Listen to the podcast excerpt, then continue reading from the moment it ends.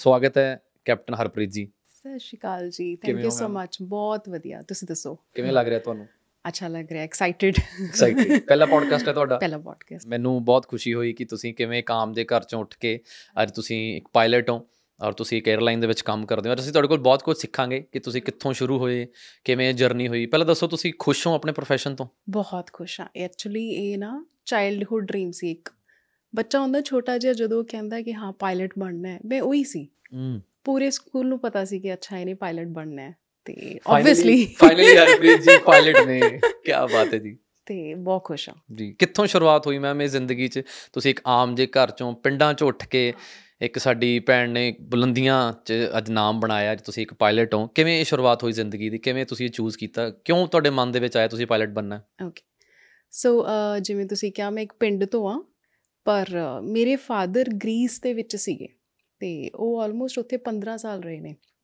ਤੇ ਜਦੋਂ first time ਗਏ ਸੀ ਉਦੋਂ ਮੈਂ 5 ਸਾਲ ਦੀ ਸੀ। ਤੇ ਜਦੋਂ ਵੀ ਉਹ ਇੰਡੀਆ ਆਉਂਦੇ ਸੀ ਤਾਂ ਹਮੇਸ਼ਾ ਜਿਸ ਵੀ 에ਅਰਲਾਈਨਸ 'ਚ ਆਉਂਦੇ ਸੀਗੇ ਨਾ ਉਹਦੀ ਮੈਗਜ਼ੀਨ ਲੈ ਕੇ ਆਉਂਦੇ ਸੀ ਮੇਰੇ ਲਈ ਚੱਕ ਕੇ ਜਹਾਜ਼ ਜੀ ਤੋਂ। ਚੱਕਣ ਨਹੀਂ ਦਿੰਦੇ ਵੈਸੇ। ਚੱਕਣ ਨਹੀਂ ਦਿੰਦੇ ਵੈਸੇ। ਜੀ। ਤੇ ਉਹ ਜਦੋਂ ਲੈ ਕੇ ਆਉਂਦੇ ਸੀ ਨਾ ਤੇ ਫਿਰ ਜਦੋਂ ਉਹਨਾਂ ਨੇ ਇੰਡੀਆ ਆਣਾ ਤੇ ਜਿਵੇਂ ਨਾਰਮਲੀ ਬੱਚੇ ਬਹੁਤ ਐਕਸਾਈਟਡ ਹੁੰਦੇ ਆ ਕਿ ਮੇਰੇ ਲਈ ਕੀ ਲੈ ਕੇ ਆਇਆ ਪਾਪਾ। ਜਦੋਂ ਮੈਨੂੰ ਪੁੱਛਦੇ ਸੀ ਕਿ ਤੈਨੂੰ ਕੀ ਚਾਹੀਦਾ ਮੈਨੂੰ ਪਾਪਾ ਸਿਰਫ ਮੈਗਜ਼ੀਨ ਚਾਹੀਦੀ ਹੈ। ਕਿਉਂਕਿ ਮੈਂ ਉਹ ਚ ਦੇਖਣਾ ਹੁੰਦਾ ਸੀ ਅੱਛਾ ਜਹਾਜ਼ ਬਣੇ ਹੋਏ ਨੇ। ਆਈ ਗੈਸ 10 ਪੇਜਾਂ ਤੋਂ ਇੱਕ ਪੇਜ ਤੇ ਪਾਇਲਟਸ ਦੀ ਪਿਕਚਰ ਹੁੰਦੀ ਸੀ ਜੀ ਜੀ ਤੇ ਪਤਾ ਨਹੀਂ ਛੋਟੇ ਹੁੰਦੇ ਤੇ ਨਾ ਦਿਮਾਗ 'ਚ ਉਹ ਬੈਠਿਆ ਹੋਇਆ ਸੀਗਾ ਕਿ ਅੱਛਾ ਮੈਂ ਵੀ ਇਦਾਂ ਬਣਨਾ ਹੈ। ਤੁਸੀਂ ਮੇਰੇ ਨਾਲ ਜਾਓਗੇ ਇੱਕ ਦਿਨ ਫਲਾਈਟ ਦੇ ਵਿੱਚ। ਤੇ ਬਸ ਇਦਾਂ ਹੀ ਸੀਗਾ। ਇੰਨਾ ਸੌਖਾ ਤੁਹਾਡਾ ਇਹ ਸਫ਼ਰ ਨਹੀਂ ਹੈ। ਪਾਇਲਟ ਬਣਨ ਦੇ ਲਈ ਸਾਨੂੰ ਕੀ ਕੀ ਪੜ੍ਹਾਈ ਕਰਨੀ ਪੈਂਦੀ ਹੈ? ਜੇ ਇੱਕ ਆਮ ਅੱਜ ਬੱਚੇ ਨੇ ਪਾਇਲਟ ਦੀ ਤਿਆਰੀ ਕਰਨੀ ਹੋਵੇ ਪੰਜਾਬ ਚੋਂ ਕਿੰਨਾ ਕੁ ਮੁਸ਼ਕਲ ਹੈ?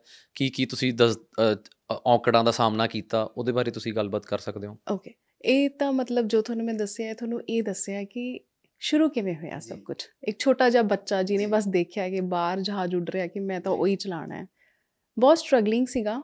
ਤੇ ਅਗਰ ਨਾਰਮਲੀ ਅਗਰ ਮੈਂ ਕਿਸੇ ਨੂੰ ਦੱਸਦੀ ਸੀ ਤਾਂ ਲੋਕਾਂ ਨੂੰ ਲੱਗਦਾ ਸੀ ਠੀਕ ਹੈ ਹਰ ਹਰ ਬੱਚਾ ਬੋਲਦਾ ਹੈ ਬਟ ਉਹਨੂੰ ਅਚੀਵ ਕਰਨਾ ਸ਼ਾਇਦ ਪੋਸੀਬਲ ਨਹੀਂ ਹੈ। ਸਭ ਨੂੰ ਇਹ ਲੱਗਦਾ ਸੀ ਠੀਕ ਹੈ ਬੱਚਾ ਆ ਬੋਲ ਰਿਹਾ ਹੋਊਗਾ ਨਹੀਂ। ਬਚਪਨ ਕਿਵੇਂ ਦਾ ਸੀ ਤੁਹਾਡਾ? ਤੁਸੀਂ ਕਿੱਦਾਂ ਦੇ ਬੱਚੇ ਸੀ ਸਕੂਲ ਦੇ ਵਿੱਚ? ਸ਼ਰਾਰਤੀ। ਜੀ। ਤੇ ਪੜ੍ਹਾਈ 'ਚ ਇਦਾਂ ਕਿ ਕਦੇ ਟੌਪ ਨਹੀਂ ਕੀਤਾ ਪਰ ਹਮੇਸ਼ਾ 4th ਪੋਜੀਸ਼ਨ ਜਾਂ 5th ਪੋਜੀਸ਼ਨ ਆਉਂਦੀ ਸੀ ਬਟ ਕਦੇ ਟੌਪ ਨਹੀਂ ਕੀਤਾ। ਰੀਜ਼ਨ ਕਿ ਐਕਸਟਰਾ ਐਕਟੀਵਿਟੀਜ਼ 'ਚ ਨਾ ਸਭ ਤੋਂ ਮੂਰੇ ਕਿ ਅੱਛਾ ਡਾਂਸ ਕੰਪੀਟੀਸ਼ਨ ਆ ਮੈਂ ਜਾਣਾ ਹੈ ਸਿੰਗਿੰਗ ਹੈ ਮੈਂ ਜਾਣਾ। ਤੇ ਧਾਰਮਿਕ ਐਕਟੀਵਿਟੀਜ਼ ਹੈ ਤਦ ਵੀ ਮੈਂ ਹੀ ਜਾਣਾ ਹੈ। ਤੇ ਇਦਾਂ ਕਰਦੇ ਕਰਦੇ ਉਹ ਥੋੜਾ ਜਿਹਾ ਕਨਸੈਂਟਰੇਸ਼ਨ ਪੜ੍ਹਾਈ ਤੋਂ ਹਟ ਜਾਂਦਾ ਸੀ। ਤੇ ਕਦੇ ਟੌਪ ਨਹੀਂ ਕੀਤਾ ਬਟ ਨਾਰਮਲ ਐਵਰੇਜ ਸਟੂਡੈਂਟ ਸੀ। ਪੜ੍ਹਾਈ ਕਿੱਥੇ ਹੋਈ ਮੈਮ ਤੁਹਾਡੀ? ਮੇਰੀ ਸਕੂਲਿੰਗ ਦਸ਼ਮੇਸ਼ ਪਬਲਿਕ ਸਕੂਲ 'ਚ ਹੋਈ ਹੈ। ਉਹ ਗਿੱਲ ਰੋਡ ਤੇ ਹੈ ਦਸ਼ਮੇਸ਼ ਪਬਲਿਕ ਸਕੂਲ ਤੇ ਉੱਥੇ ਤੱਕ ਮੈਂ 10th ਤੱਕ ਸਟੱਡੀ ਕੀਤੀ ਹੈ। ਤੇ ਉਸ ਤੋਂ ਬਾਅਦ ਲਾਈਕ ਜਿਵੇਂ ਮੈਂ ਤੁਹਾਨੂੰ ਦੱਸਿਆ ਕਿ ਮੇਰੇ ਸਕੂਲ 'ਚ ਪਤਾ ਸੀਗਾ ਪਤਾ ਕਿਵੇਂ ਸੀਗਾ ਕਿ ਮੇਰੀ ਇੱਕ ਦੋ ਵਾਰੀ ਕੁੱਟ ਵੀ ਪਈ ਹੈ ਸਕੂਲ 'ਚ। ਨੋਟਬੁੱਕਸ ਦੇ ਉੱਪਰ ਨਾ ਜਹਾਜ਼ ਬਣਾ ਦੇਣੇ ਅੱਛਾ ਜੀ। ਤੇ ਉੱਥੇ ਕਾਕਪਿਟ 'ਚ ਪਾਇਲਟ ਬਣਾ ਕੇ ਉੱਤੇ ਲਿਖ ਦੇਣਾ ਹਰਪ੍ਰੀਤ। ਜੀ ਮੈਂ ਸੌਰੀ ਇੰਟਰਰਪਟ ਕਰ ਰਿਹਾ। ਮੈਂ ਤਾਂ ਅਕਸਰ ਇਦਾਂ ਦੇ ਲੋਕਾਂ ਨੂੰ ਜ਼ਿਆਦਾ ਮਿਲਿਆ ਜਿਹੜੇ ਬਣਨਾ ਕੁਝ ਹੋਰ ਚਾਹੁੰਦੇ ਸੀ ਤੇ ਜ਼ਿੰਦਗੀ ਨੇ ਕੁਝ ਹੋਰ ਬਣਾਤਾ। ਪਰ ਤੁਸੀਂ ਇਹੀ ਬਣਨਾ ਚਾਹੁੰਦੇ ਸੀ ਤੁਸੀਂ ਇਹੀ ਬਣਨਾ ਬਣੇ। ਸੀ ਇਹੀ ਬਣਨਾ ਸੀ। ਜ਼ਿੱਦ ਸੀਗੀ ਕਿ ਅੱਛਾ ਇਹੀ ਕਰਨਾ ਹੈ। ਅੱਗੇ ਰਸਤੇ ਖੁੱਲਦੇ ਗਏ ਉਹ ਵੱਖਰੀ ਚੀਜ਼ ਹੈ। ਤੇ ਸਕੂਲ 'ਚ ਨਾ ਫਿਰ ਟੀਚਰ ਵੀ ਕਦੇ-ਕਦੇ ਤਾਂ ਖਿਜ ਵੀ ਜਾਂਦੇ ਸੀਗੇ ਕਿ ਅੱਛਾ ਯਾਰ ਕੀ ਹੈ? ਕੀ ਚੱਲ ਰਿਹਾ ਹੈ ਉਦੋਂ ਵੀ ਉਹ? ਬੱਚੇ ਤੇ ਵਿਸ਼ਵਾਸ ਕਰਦੇ ਕਿ ਇਹ। ਕਿੱਥੇ ਪਾਇਲਟ ਬਣਨਗੇ। ਹਾਂ। ਪਰ ਕੁਝ ਕੁਝ ਟੀਚਰ ਇਦਾਂ ਦੇ ਸੀ ਕਿ ਜਿਹੜੇ ਉਹਨਾਂ ਨੂੰ ਲੱਗਦਾ ਸੀ ਕਿ ਹਾਂ ਠੀਕ ਹੈ ਮੋਟੀਵੇਟ ਕਰੋ ਇਸ ਬੱਚੇ ਨੂੰ। ਕੀ ਪਤਾ ਕਿਸਮਤ ਦਾ ਕਿ ਸੱਚੀ ਹੋ ਜਾਏ।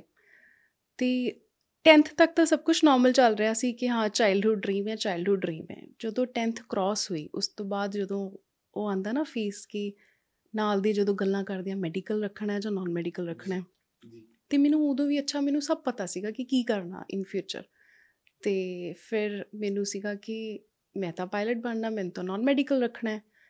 ਤੇ ਮੇਰੇ ਸਕੂਲ ਦਾ ਉਦੋਂ ਫਰਸਟ ਬੈਚ ਸ਼ੁਰੂ ਹੋ ਰਿਹਾ ਸੀ ਪਲੱਸ 1 ਦਾ।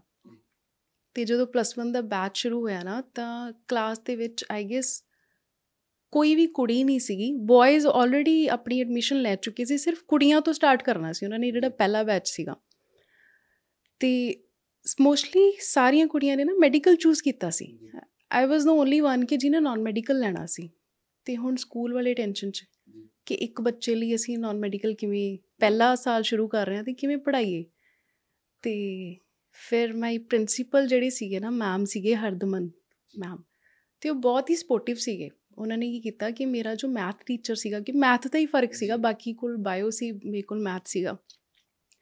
ਤੇ ਉਹਨਾਂ ਨੇ ਮੈਥ ਵਾਲੇ ਟੀਚਰ ਨੂੰ ਦੱਸਿਆ ਕਿ ਇਦਾਂ ਇਦਾਂ ਕਰਨੀ ਪੈਣਾ ਇੱਕ ਬੱਚਾ ਹੈ ਕੁਝ ਨਹੀਂ ਕਰ ਸਕਦੇ ਆਪਾਂ ਨੂੰ। ਇਹਨੂੰ ਇਹ ਤਾਂ ਫੋਰਸ ਨਹੀਂ ਕਰ ਸਕਦੇ ਕਿ ਤੂੰ ਨਾਲ ਹੈ।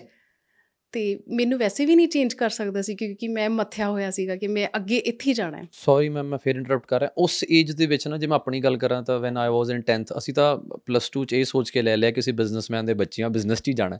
ਤੁਹਾਨੂੰ ਉਦੋਂ ਕਿੰਨੇ ਗਾਈਡ ਕੀਤਾ ਕਿ ਤੁਸੀਂ ਕਿਸ ਫੇਸ 'ਚ ਜਾਣਾ ਹੈ? ਅ ਜਿਵੇਂ ਮੈਂ ਤੁਹਾਨੂੰ ਦੱਸਿਆ ਕਿ ਚਾਈਲਡਹੂਡ ਡ੍ਰੀਮ ਸੀਗਾ ਨਾ ਤੇ ਜਦੋਂ ਨਿਊਜ਼ਪੇਪਰਸ ਆਉਂਦੇ ਸੀਗੇ ਉਦੋਂ ਸੋਸ਼ਲ ਮੀਡੀਆ ਇੰਟਰਨੈਟ ਤਾਂ ਹੈ ਨਹੀਂ ਸੀਗਾ ਤੇ ਨਿਊਜ਼ਪੇਪਰਸ 'ਚ ਉਹ ਆਂਦਾ ਸੀਗਾ ਕਿ ਅੱਛਾ if you want to join air force the form fill ਕਰੋ। ਉਹਦੇ ਨੀਚੇ ਲਿਖਿਆ ਹੁੰਦਾ ਸੀ ਕਿ ਕੀ ਕੀ ਕ੍ਰਾਈਟੇਰੀਆ ਹੈ ਕੀ ਚਾਹੀਦਾ ਤਾਂ ਲਿਖਿਆ ਹੁੰਦਾ ਸੀ ਅੱਛਾ 10+2 ਨਾਨ ਮੈਡੀਕਲ ਪੀਸੀਐਮ ਚਾਹੀਦਾ ਜਾਂ ਫਿਰ ਬੀਐਸਸੀ ਚਾਹੀਦੀ ਹੈ ਤੇ ਆ ਅੱਗੇ ਮੈਡੀਕਲ ਰਿਕੁਆਇਰਮੈਂਟਸ ਵੀ ਲਿਖੀਆਂ ਹੁੰਦੀਆਂ ਸੀ। ਉਹ ਚੀਜ਼ਾਂ ਪੜ੍ਹ ਪੜ੍ਹ ਕੇ ਨਾ ਪਤਾ ਸੀ ਕਿ ਆ ਮੈਂ ਕਰਨਾ ਆਹੀ ਚਾਹੀਦਾ। ਤੇ ਇੱਥੇ ਜਾਣਾ ਹੈ। ਤੇ ਫਿਰ ਮੇਰੀ ਸਿਰਫ ਕੱਲੀ ਦੀ ਕਲਾਸ ਲੱਗਦੀ ਹੁੰਦੀ ਸੀ ਮੈਥ ਦੀ ਤੇ ਟੀਚਰ ਬਹੁਤ ਸਪੋਰਟਿਵ ਸੀਗੇ। ਤੇ ਫਿਰ ਮੇਰੇ ਪੇਰੈਂਟਸ ਨੂੰ ਪਤਾ ਸੀਗਾ ਕਿ ਅੱਛਾ ਇਹਦੀ ਕੱਲੀ ਦੀ ਕਲਾਸ ਲੱਗ ਰਹੀ ਹੈ। ਕਿ ਹਟੇਗੀ ਨਹੀਂ ਇਹ ਕਰਕੇ ਹਟੂਗੀ। ਜੀ ਫੈਮਿਲੀ ਸਪੋਰਟ ਕਿਵੇਂ ਸੀ ਉਦੋਂ? ਬਹੁਤ ਅੱਛੀ ਸੀ ਤੇ ਜਿਵੇਂ ਮੈਂ ਡੈਡ ਦਾ ਦੱਸਿਆ ਸੀਗਾ ਕਿ ਉਦੋਂ ਚਲੇ ਗਏ ਸੀਗੇ। ਗ੍ਰੀਸ ਦੇ ਵਿੱਚ ਚਲੇ ਗਏ ਸੀਗੇ ਉਹ। ਤੇ ਉਹਨਾਂ ਤੇ ਗ੍ਰੀਸ ਜਾਣ ਕਰਕੇ ਹੀ ਆਈ ਗੈਸ ਕਿ ਮੇਰਾ ਇਹ ਜੋ ਡ੍ਰੀਮ ਸੀਗਾ ਪੂਰਾ ਹੋ ਪਾਇਆ ਬਿਕਾਜ਼ ਇਹ ਬਹੁਤ ਐਕਸਪੈਂਸਿਵ ਟ੍ਰੇਨਿੰਗ ਹੈ ਪਾਇਲਟ ਬਣਨ ਦੇ ਲਈ। ਕਹਿ ਦੇਣਾ ਠੀਕ ਹੈ ਸੌਖਾ ਹੈ ਬਟ ਵੈਰੀ ਐਕਸਪੈਂਸਿਵ ਮਤਲਬ ਨਾਰਮਲ ਜੇ ਕੋਈ ਬੰਦਾ ਕਹੂਗਾ ਕਿ ਮੈਂ ਬਣਨਾ ਹੈ ਤਾਂ ਫਿਰ ਉਹਨੂੰ ਫਾਈਨੈਂਸ਼ੀਅਲੀ ਉਹਨਾਂ ਸਟਰੋਂਗ ਹੋਣਾ ਪਊਗਾ। ਤੇ ਕਰਦੇ ਕਰਦੇ ਕਰਦੇ ਮੇਰੀ 12th ਹੋ ਗਈ ਹੈ ਤੇ ਉਸ ਤੋਂ ਬਾਅਦ ਪੇਰੈਂਟਸ ਪੁੱਛ ਰਹੇ ਅੱਗੇ ਕੀ ਕਰ ਰਿਹਾ ਮੈਂ ਕਿਹਾ ਫਲਾਈਂਗ ਸਕੂਲ ਜੁਆਇਨ ਕਰਨਾ ਹੈ। ਕਹਿੰਦੇ ਕੋਈ ਇੰਜੀਨੀਅਰਿੰਗ ਫਿਰ ਮੇਰਾ ਮੇਰੇ ਪੇਰੈਂਟਸ ਨੇ ਏਆਈ ਟ੍ਰਿਪਲ ਈ ਉਹ ਸਭ ਟੈਸਟ ਕਰਵਾਏ ਜੋ ਜੋ ਐਗਜ਼ਾਮ ਸੀਗੇ।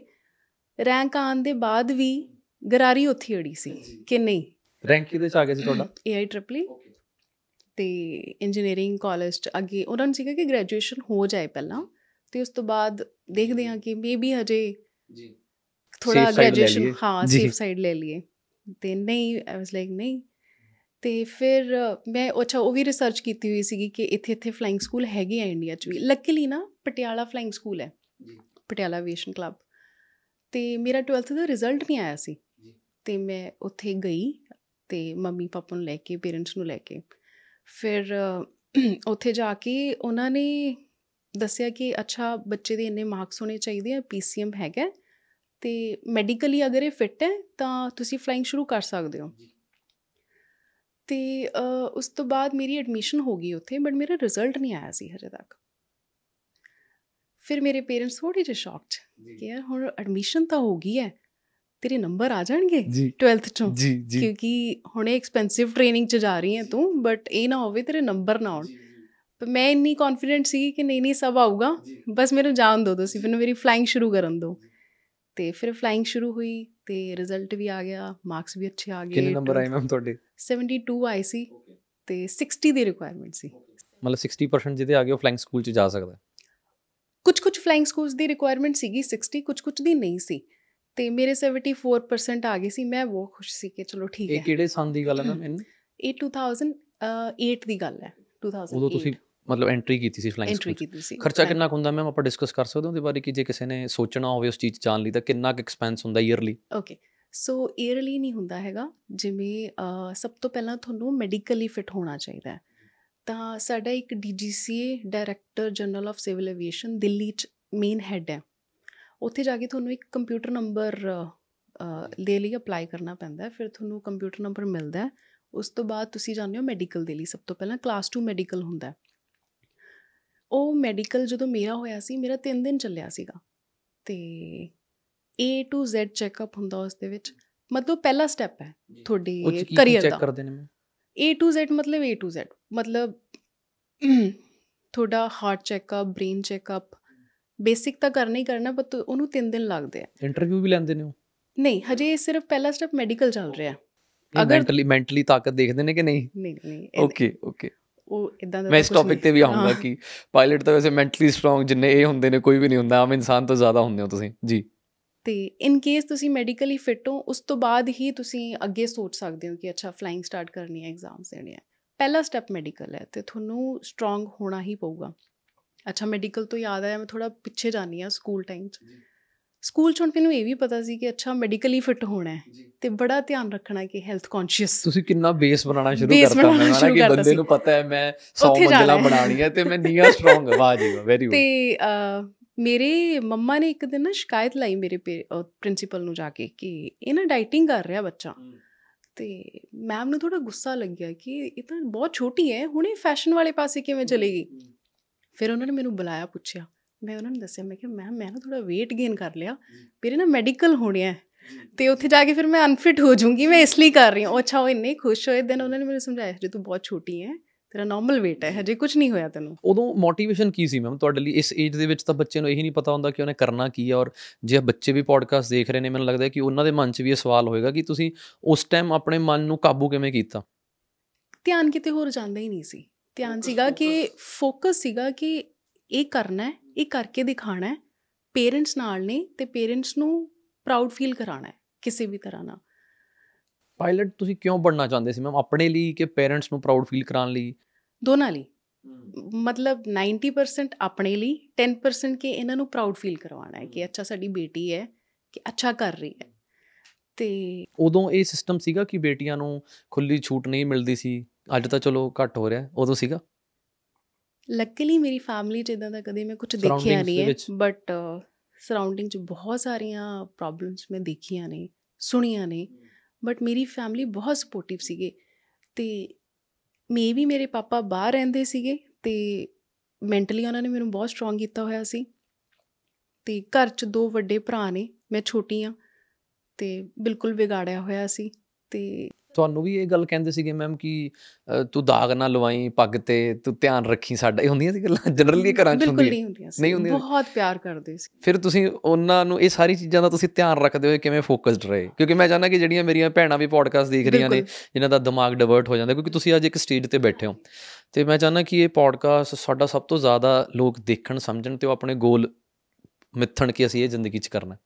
ਤੁਸੀਂ ਫਿਰ ਉਦੋਂ ਆਪਣੇ ਆਪ ਨੂੰ ਕਿਵੇਂ ਮੋਟੀਵੇਟ ਰੱਖਿਆ? ਤੁਸੀਂ ਆਪਣੇ ਘਰਦਿਆਂ ਨੂੰ ਵਿਸ਼ਵਾਸ ਕਿਵੇਂ ਦਿਵਾਇਆ? ਵਿਸ਼ਵਾਸ ਕਿਵੇਂ ਨਹੀਂ ਤੋੜਿਆ? ਉਹ ਕਿੱਦਾਂ ਸਾਰਾ ਕੁਝ ਕੀਤਾ?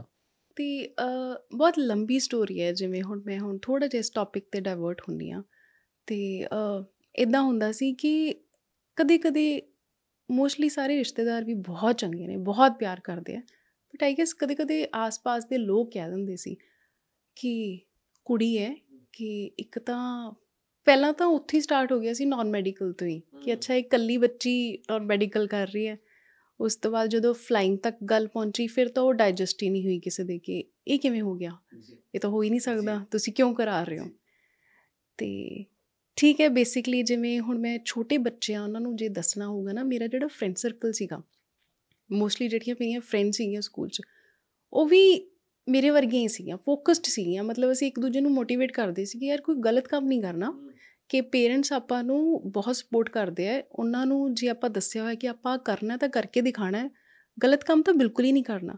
ਤੇ ਮੇਬੀ ਕਿ ਮੇਰੇ ਫੈਮਿਲੀ 'ਚ ਮੈਨੂੰ ਇੰਨਾ ਕੁ ਸਪੋਰਟ ਕਰਦੇ ਸੀ ਕਦੇ ਧਿਆਨ ਉਸ ਚੀਜ਼ 'ਚ ਗਿਆ ਹੀ ਨਹੀਂ ਹੈਗਾ। ਤੇ ਮੈਨੂੰ ਨਹੀਂ ਲੱਗਦਾ ਕਿ ਬੱਚਾ ਕਦੇ ਕੋਈ ਗਲਤ ਸਟੈਪ ਚੱਕੂਗਾ ਜਦੋਂ ਉਹਨੂੰ ਮਿਲ ਰਿਹਾ ਫੈਮਿਲੀ 'ਚ ਸਭ ਪਿਆਰ ਮਿਲ ਰਿਹਾ। ਬੱਚਾ ਗਲਤ ਸਟੈਪ ਕਿਉਂ ਚੱਕਦਾ ਮੈਮ ਆਈ ਫੀਲ ਲਾਈਕ ਕਿ ਜਦੋਂ ਫੈਮਿਲੀ ਸਪੋਰਟਿਵ ਨਹੀਂ ਹੁੰਦੀ ਜਾਂ ਫਿਰ ਉਹਨੂੰ ਘਰ ਤੋਂ ਪਿਆਰ ਨਹੀਂ ਮਿਲਦਾ, ਤੇ ਉਹ ਫਿਰ ਬਾਹਰ ਲੱਭਦਾ ਹੈ। ਜਾਂ ਫਿਰ ਉਹ ਫੋਕਸਡ ਨਹੀਂ ਹੁੰਦਾ ਕਿ ਜ਼ਿੰਦਗੀ 'ਚ ਕਰਨਾ ਕੀ ਹੈ। ਮੈਂ ਸੀਗੀ ਕਿ ਮੈਨੂੰ ਸਿਰਫ ਦੋ ਹੀ ਚੀਜ਼ਾਂ ਹਮੇਸ਼ਾ ਦਿਮਾਗ 'ਚ ਹੁੰਦੀਆਂ ਸੀ, ਜਾਂ ਤਾਂ ਕੁਝ ਕਰਕੇ ਦਿਖਾਣਾ, ਦੂਸਰੀ ਚੀਜ਼ ਪੇਰੈਂਟਸ ਹੁੰਦੇ ਸੀ ਕਿ ਨਹੀਂ, ਇਹ ਮੇਰੇ ਲਈ ਬਹੁਤ ਹੀ ਜ਼ਿਆਦਾ ਸਟਰਗਲ ਕਰ ਰਿਹਾ ਇਹਨਾਂ ਨੂੰ ਕੁਝ ਕਰਕੇ ਦਿਖਾਣਾ ਹੈ। ਤੀਸਰੀ ਚੀਜ਼ ਦਿਮਾਗ 'ਚ ਕਦੇ ਆਈ ਨਹੀਂ, ਬਚਪਨ ਤੋਂ ਨਹੀਂ ਆਈ। ਤੇ ਬਸ ਇਦਾਂ ਚੱਲ ਰਿਹਾ ਸੀ ਕੰਮ। ਫਿਰ ਹੁਣ ਮੈਂ ਭੁੱਲ ਗਈ ਕਿੱਥੋਂ ਸਟਾਰਟ ਕੀਤਾ ਸੀ। ਨਹੀਂ ਤੁਸੀਂ ਬਹੁਤ ਵਧੀਆ ਗੱਲਬਾਤ ਕਰਦੇ ਹੋ। ਮੈਨੂੰ ਲੱਗ ਨਹੀਂ ਰਿਹਾ ਕਿ ਤੁਹਾਡੀ ਪਹਿਲੀ ਵਾਰੀ ਇਦਾਂ ਗੱਲਬਾਤ ਹੋ ਰਹੀ। ਤੁਸੀਂ ਨਰੇਟਰ ਅੱਛੇ ਹੋ ਸਟੋਰੀ ਦੇ। ਤੁਸੀਂ ਬਹੁਤ ਵਧੀਆ ਗੱਲਬਾਤ ਕਰ ਰਹੇ ਹੋ ਔਰ ਮੈਨੂੰ ਬੜਾ ਅੱਛਾ ਲੱਗ ਰਿਹਾ ਕਿ ਤੁਸੀਂ ਇੱਕ ਐਗਜ਼ਾਮਪਲ ਬਣ ਕੇ ਮੋਰੇ ਬੈਠੇ ਹੋ ਔਰ ਮੈਂ ਦਿਲੋਂ ਚਾਹਨਾ ਕਿ ਕਿਸੇ ਦਾ ਵੀ ਬੱਚਾ ਜਾਂ ਭਾਵੇਂ ਉਹ ਬੱਚਾ ਹੈ ਭਾਵੇਂ ਉਹ ਪੈਰੈਂਟਸ ਨੇ ਉਹਨਾਂ ਨੂੰ ਦੁੱਖ ਨਾ ਲੱਗੇ ਉਹ ਕੋਈ ਗਲਤ ਰਾਹ ਤੇ ਨਾ ਜਾਣ ਤੇ ਕੱਲ ਨੂੰ ਪਛਤਾਣ। ਸਾਡੇ ਕੋਲ ਬਹੁਤ ਸਟੋਰੀਜ਼ ਈਮੇਲਸ ਆਉਂਦੀਆਂ ਨੇ ਜਿਹਦੇ ਵਿੱਚ ਭੈਣਾਂ ਲੰਬੇ ਲੰਬੇ ਸਟੋਰੀ ਲਿਖਦੀਆਂ ਨੇ ਕਿ ਸਾਡੇ ਕੋਲ ਆ ਗਲਤੀ ਹੋ ਗਈ ਹੁਣ ਕਿੱਦਾਂ ਕਰੀਏ ਕੀ ਕਰੀਏ। ਪਰ ਮੈਂ ਚਾਹੁੰਦਾ ਕਿ ਤੁਹਾਡੇ ਪੋਡਕਾਸਟ ਤੋਂ ਇੱਕ ਇੱਕ ਕੁੜੀ ਵੀ ਜੇ ਉਹਨੂੰ ਆਪਣਾ ਗੋਲ ਅਚੀਵ ਕਰਨ ਲਈ ਇੱਕ ਮਿਲ ਗਿਆ ਰਾਹ ਤਾਂ ਸਾਡਾ ਇਹ ਪੋਡਕਾਸਟ ਕਰਨਾ ਬਹੁਤ ਮੈਨੂੰ ਲੱਗਦਾ ਵਧੀਆ ਰਹੂਗਾ। ਫਿਰ ਤੁਸੀਂ ਫਲਾਈਂਗ ਸਕੂਲ ਗਏ ਮੈਮ ਹਾਂ ਫਲਾਈਂਗ ਸਕੂਲ ਗਏ। ਫਲਾਈਂਗ ਸਕੂਲ 'ਚ ਫਿਰ ਫਲਾਈਂਗ ਸਟਾਰਟ ਕੀਤੀ ਤੇ ਫਸਟ ਸਟੈਪ ਕੀ ਹੁੰਦਾ ਫਲਾਈਂਗ ਸਕੂਲ ਚ? ਮੈਡੀਕਲ ਕਲੀਅਰ ਹੋਣ ਤੋਂ ਬਾਅਦ? ਫਰਸਟ ਸਟੈਪ ਮੈਡੀਕਲ ਕਲੀਅਰ ਹੋਣ ਤੋਂ ਬਾਅਦ 에ਅਰ ਐਕਸਪੀਰੀਅੰਸ ਹੁੰਦਾ ਹੈ। ਕਿ ਪਹਿਲਾਂ ਤੁਹਾਨੂੰ ਇੰਸਟ੍ਰਕਟਰ ਨਾਲ ਬਿਠਾ ਕੇ ਨਾ ਥੋੜਾ ਜਿਹਾ ਘੁਮਾਊਗਾ। ਫਿਰ ਡਰਾਊਗਾ। ਪਹਿਲਾ ਐਕਸਪੀਰੀਅੰਸ ਦੱਸੋ ਮੈਮ ਤੁਹਾਡਾ ਜਦੋਂ ਤੁਸੀਂ ਜਹਾਜ਼ 'ਚ ਬੈਠੇ। ਮੈਂ ਜਹਾਜ਼ 'ਚ ਬੈਠੀ ਤੇ ਮੈਨੂੰ ਪਹਿਲਾਂ ਦੱਸਿਆ ਗਿਆ ਕਿ ਅੱਛਾ ਇਹ ਕਾਕਪਿਟ ਹੈ ਤੁਹਾਨੂੰ ਚਾਹ ਸੀਗਾ ਕਿ ਅੱਜ ਮੈਂ ਜਹਾਜ਼ ਉਡਾਣਾ ਸਿੱਖਣਾ ਹੈ। ਜਿਵੇਂ। ਮੈਨੂੰ ਬੜਾ ਚਾਹ ਹੈ ਕਿ ਮੈਂ ਪਾਇਲਟ ਤਾਂ ਨਹੀਂ ਬੰਨਾ ਨਾ ਮੈਂ ਬਣ ਪਾਉਂਗਾ ਪਰ ਮੈਨੂੰ ਜਹਾਜ਼ ਚਲਾਉਣ ਦਾ ਬੜਾ ਸ਼ੌਂਕ ਹੈ। ਆਈ ਸਟਾਰਟਡ ਫਲਾਈਂਗ ਜਦੋਂ ਮੈਂ 17 ਸਾਲ ਦੀ ਸੀ। ਮੇਰਾ ਰਿਜ਼ਲਟ ਆਇਆ ਨਹੀਂ ਸੀਗਾ ਤੇ ਮੈਂ ਜਹਾਜ਼ 'ਚ ਬੈਠ ਚੁੱਕੀ ਸੀ। ਤੇ ਉਹਨਾਂ ਨੇ ਮੈਨੂੰ ਦੱਸਿਆ ਕਿ ਇਹ ਕਾਕਪਿਟ ਹੈ।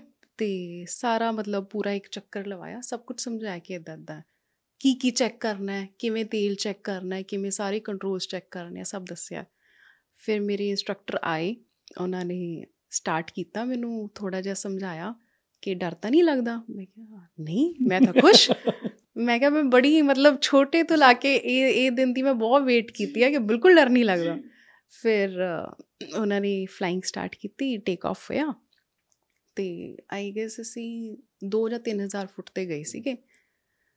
Then he started steep turns steep turns ਮਤਲਬ ਕਿ ਬੈਂਕ ਐਂਗਲ ਵਧਾ ਕੇ ਤੇ ਇਦਾਂ ਫਲਾਈਂਗ ਕਰਨੀ ਸ਼ੁਰੂ ਕੀਤੀ ਕਿ ਇਹ ਡਰੂਗੀ।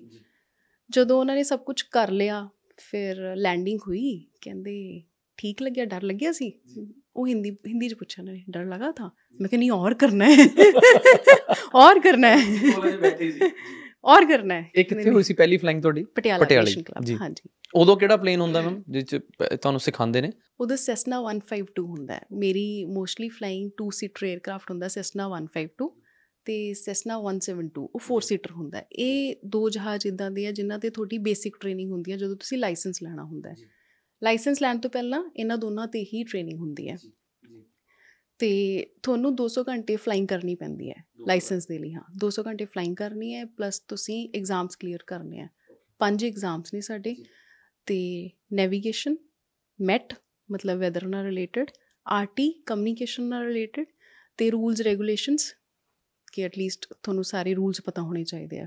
ਤੇ ਉਸ ਤੋਂ ਬਾਅਦ ਸਾਡਾ ਟੈਕਨੀਕਲ ਕਿ ਇੰਜਨਸ ਤੇ ਫਲਾਈਟ ਕੰਟਰੋਲ ਸਭ ਕੁਝ ਪਤਾ ਹੋਣਾ ਚਾਹੀਦਾ। ਇਹ ਪੰਜ ਐਗਜ਼ਾਮ ਤੁਸੀਂ ਕਲੀਅਰ ਕਰੋਗੇ 200 ਘੰਟੇ ਦੀ ਫਲਾਈਂਗ ਕਰੋਗੇ ਉਸ ਤੋਂ ਬਾਅਦ ਤੁਹਾਨੂੰ ਲਾਇਸੈਂਸ ਮਿਲੂਗਾ ਕਮਰਸ਼ੀਅਲ ਪਾਇਲਟ ਲਾਇਸੈਂਸ ਤੇ ਉਹ ਲਾਇਸੈਂਸ ਮਿਲਣ ਤੋਂ ਬਾਅਦ ਦੈਨ ਉਸ ਤੋਂ ਬਾਅਦ ਤੁਸੀਂ ਅਪਲਾਈ ਕਰ ਸਕਦੇ ਹੋ 에ਅਰਲਾਈਨਸ ਦੇ ਵਿੱਚ ਇਹ ਵੈਲਿਡ ਕਿੰਨੀ ਦੇਰ ਵਾਸਤੇ ਹੁੰਦਾ ਮੈਮ ਵੈਲਿਡਿਟੀ 5 ਸਾਲ ਦੀ ਵੈਲਿਡਿਟੀ ਹੁੰਦੀ ਫਿਰ ਹੈ ਦੁਬਾਰਾ ਹਾਂਜੀ। ਤੁਹਾਨੂੰ ਟੈਸਟ ਦੇਣੇ ਪੈਂਦੇ ਨੇ ਇੱਕ ਨਾਰਮਲ ਇੱਕ ਚੈੱਕ ਰਾਈਡ ਹੁੰਦੀ ਹੈ ਉਹ ਚੈੱਕ ਦੇਣਾ ਪੈਂਦਾ ਉਸ ਤੋਂ ਬਾਅਦ ਰੀਨਿਊਅਲ ਹੋ ਜਾਂਦਾ ਹੁਣ ਤੁਹਾਨੂੰ ਕਿੰਨੇ ਸਾਲ ਹੋ ਗਏ ਮੈਨੂੰ ਜੌਬ ਕਰਦੇ ਹੋਏ 5 ਸਾਲ ਹੋ ਚੁੱਕੇ ਹੈ ਓਕੇ। ਤੇ ਤੁਹਾਡੇ ਕਿੰਨੇ ਆਰਜ਼ੀ ਫਲਾਈਂਗ ਹੋ ਗਈ ਮੇਰੇ ਕੋਲ ਇਸ ਟਾਈਮ 3000 ਘੰਟੇ ਦੇ ਕਰੀਬ ਹੈ ਤੁਸੀਂ ਖੁਸ਼ ਹੋ ਆਪਣੇ profession ਤੋਂ? ਬਹੁਤ ਖੁਸ਼ ਹਾਂ। ਹੁਣ ਅੱਗੇ ਕੀ ਤੁਸੀਂ ਕਰਨਾ ਚਾਹੁੰਦੇ ਹੋ?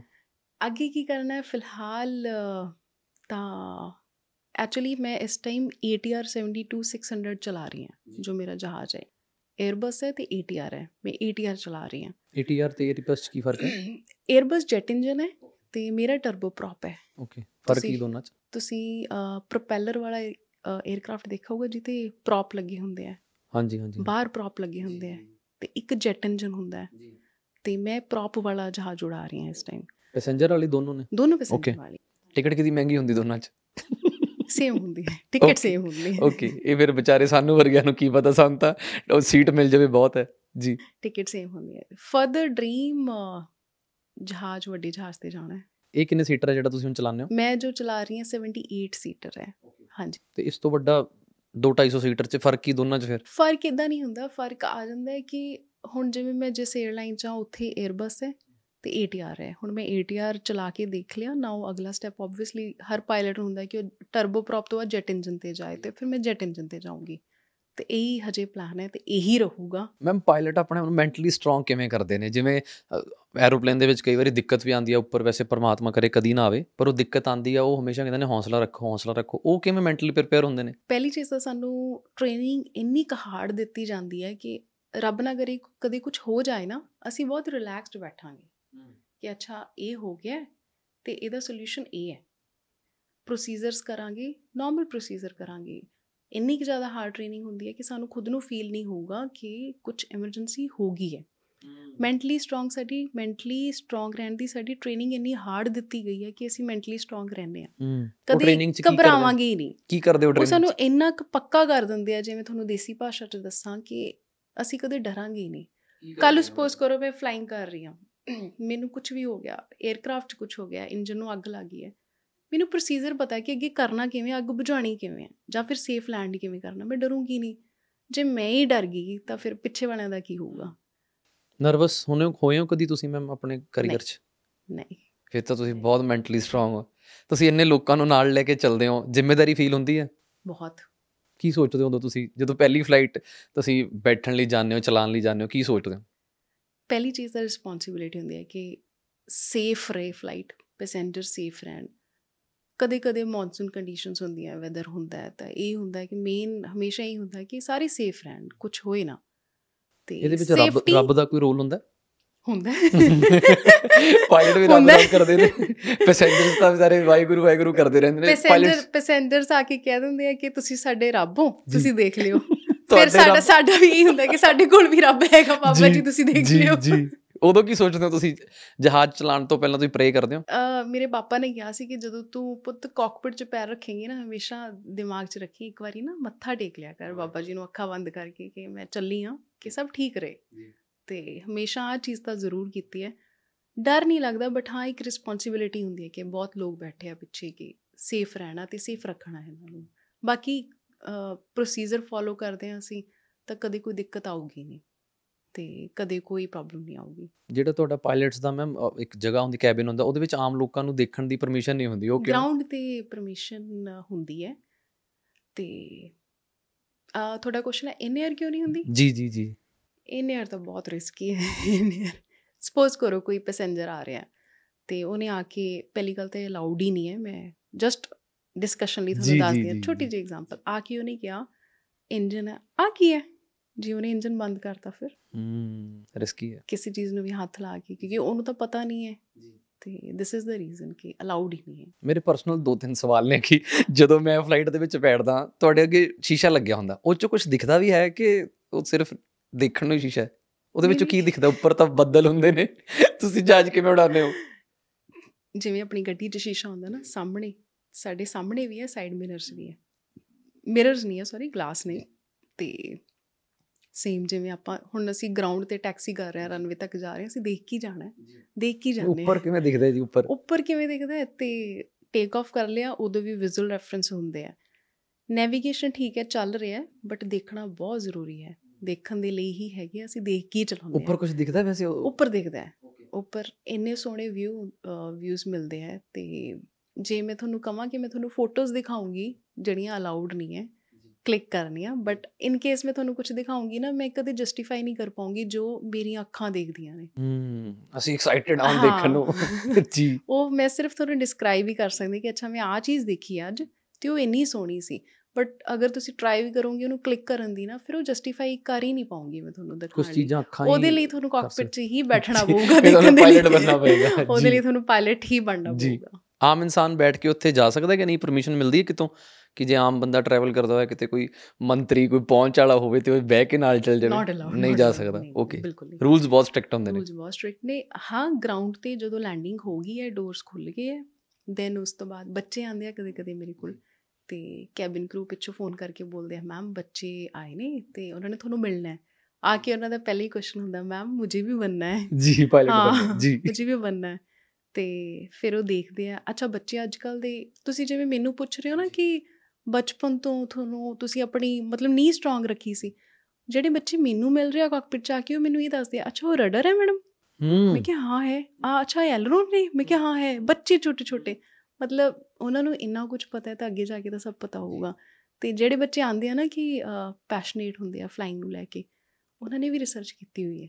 ਕੁਝ ਕੁਝ ਹੁੰਦੇ ਐਦਾਂ ਦੇ ਮੇਰੇ ਵਰਗੇ। ਹੁੰਦੇ ਨੇ ਬੜੇ ਜਿਨ੍ਹਾਂ ਦਾ ਦਿਲ ਹੁੰਦਾ ਕਿ ਅਸੀਂ ਵੀ ਕੁਝ ਕਰੀਏ। ਪਤਾ ਨਹੀਂ ਮੈਨੂੰ ਇਹ ਸਵਾਲ ਪੁੱਛਣਾ ਚਾਹੀਦਾ ਕਿ ਨਹੀਂ, ਮੈਂ ਬਟ ਫਿਰ ਵੀ ਪੁੱਛੂੰਗਾ ਕਿ ਇੱਕ ਪਾਇਲਟ ਦੀ ਸੈਲਰੀ ਕਿੰਨੀ ਹੁੰਦੀ ਹੈ? ਤਨਖਾਹ ਕਿੰਨੀ ਕਮਾਉਂਦੇ ਨੇ pilot I don't think so ਮੈਂ ਤੁਹਾਨੂੰ ਆਨਸਰ ਮੈਂ ਤੁਹਾਨੂੰ ਦੇ ਦੂੰਗੀ ਬਟ ਇੰਨੀ ਇੱਕ ਚੀਜ਼ ਦੱਸੂੰਗੀ ਕਿ ਪਾਇਲਟਸ ਨੂੰ ਤਨਖਾਹ ਬਹੁਤ ਮਿਲਦੀ ਹੈ ਬਟ ਉਹ ਤਨਖਾਹ ਉਸ ਦਿਨ ਲਈ ਹੁੰਦੀ ਹੈ ਜਿਸ ਦਿਨ ਕਦੇ ਰੱਬ ਨਾ ਕਰੇ ਐਮਰਜੈਂਸੀ ਆ ਗਈ ਨਾ, ਤਾਂ ਅਸੀਂ ਸੇਫਲੀ ਪੈਸੇਂਜਰ ਵੀ ਬਚਾ ਲਾਂਗੇ, ਜਹਾਜ਼ ਵੀ ਬਚਾ ਲਾਂਗੇ।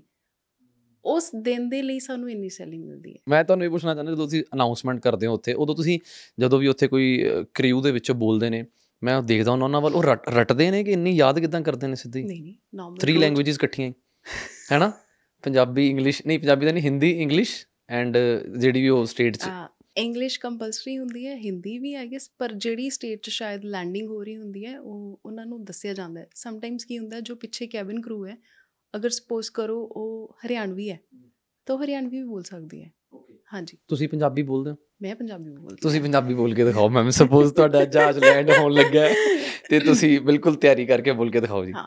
ਤੇ ਜਦੋਂ ਵੀ ਮੈਂ ਨਾ ਚੰਡੀਗੜ੍ਹ ਆਉਂਦੀ ਆ ਮੇਰੀ ਫਲਾਈਟ ਆਉਂਦੀ ਹੈ ਤਾਂ ਮੈਨੂੰ ਹਮੇਸ਼ਾ ਖੁਸ਼ੀ ਹੁੰਦੀ ਹੈ ਕਿ ਮੈਂ ਅੱਜ ਪੀਏ ਕਰਨੀ ਹੈ ਮੈਂ ਅਨਾਉਂਸਮੈਂਟ ਕਰਨੀ ਹੈ ਮੈਂ ਪੰਜਾਬੀ ਚ ਕਰੂੰਗੀ। ਜੀ ਤੇ ਲੋਕ ਬੜੇ ਖੁਸ਼ ਹੁੰਦੇ ਆ। ਅੱਜ ਵੀ ਲੋਕ ਖੁਸ਼ ਕਰ ਦਿਓ ਤੁਸੀਂ। ਠੀਕ ਹੈ। ਜੀ। ਸਤਿ ਸ਼੍ਰੀ ਅਕਾਲ ਜੀ। ਤੁਹਾਡਾ ਸਵਾਗਤ ਕਰਦੇ ਹਾਂ ਅੱਜ ਦੀ ਫਲਾਈਟ 7321 ਦੇ ਵਿੱਚ, ਜੋ ਜੈਪੁਰ ਤੋਂ ਚੰਡੀਗੜ੍ਹ ਆ ਰਹੀ ਹੈ। ਅੱਜ ਦਾ ਸਫ਼ਰ ਅਸੀਂ ਪੂਰਾ 1 ਘੰਟਾ 15 ਮਿੰਟ ਦੇ ਵਿੱਚ ਕਵਰ ਕਰਾਂਗੇ ਤੇ ਟੋਟਲ ਡਿਸਟੈਂਸ ਹੈਗਾ 550 ਕਿਲੋਮੀਟਰ ਦਾ।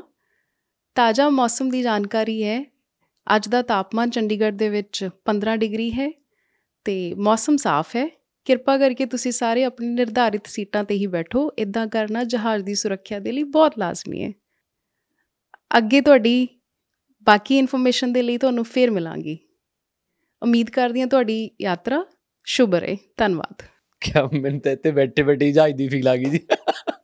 ਬਹੁਤ ਵਧੀਆ ਲੱਗ ਰਿਹਾ ਜੀ ਤੁਹਾਡਾ ਐਕਸਪੀਰੀਅੰਸ ਲਾਈਫ ਦਾ ਦੇਖ ਕੇ। ਤੁਸੀਂ ਮੈਨੂੰ ਐਦਾਂ ਨਹੀਂ ਮਹਿਸੂਸ ਹੋ ਰਿਹਾ ਕਿ ਤੁਹਾਡਾ ਪਹਿਲੀ ਵਾਰੀ ਇਹ ਇੰਟਰਵਿਊ ਹੈ, ਤੁਹਾਡਾ ਪਹਿਲੀ ਵਾਰੀ ਪੋਡਕਾਸਟ ਹੈ। ਸਵਾਲ ਮੇਰੇ ਮਨ ਦੇ ਵਿੱਚ ਬਹੁਤ ਜ਼ਿਆਦਾ ਨੇ ਕਿ ਜਿਹੜਾ ਐਰੋਪਲੇਨ ਦਾ ਫੂਡ ਹੁੰਦਾ ਉਹ ਸਵਾਦ ਕਿਉਂ ਨਹੀਂ ਹੁੰਦਾ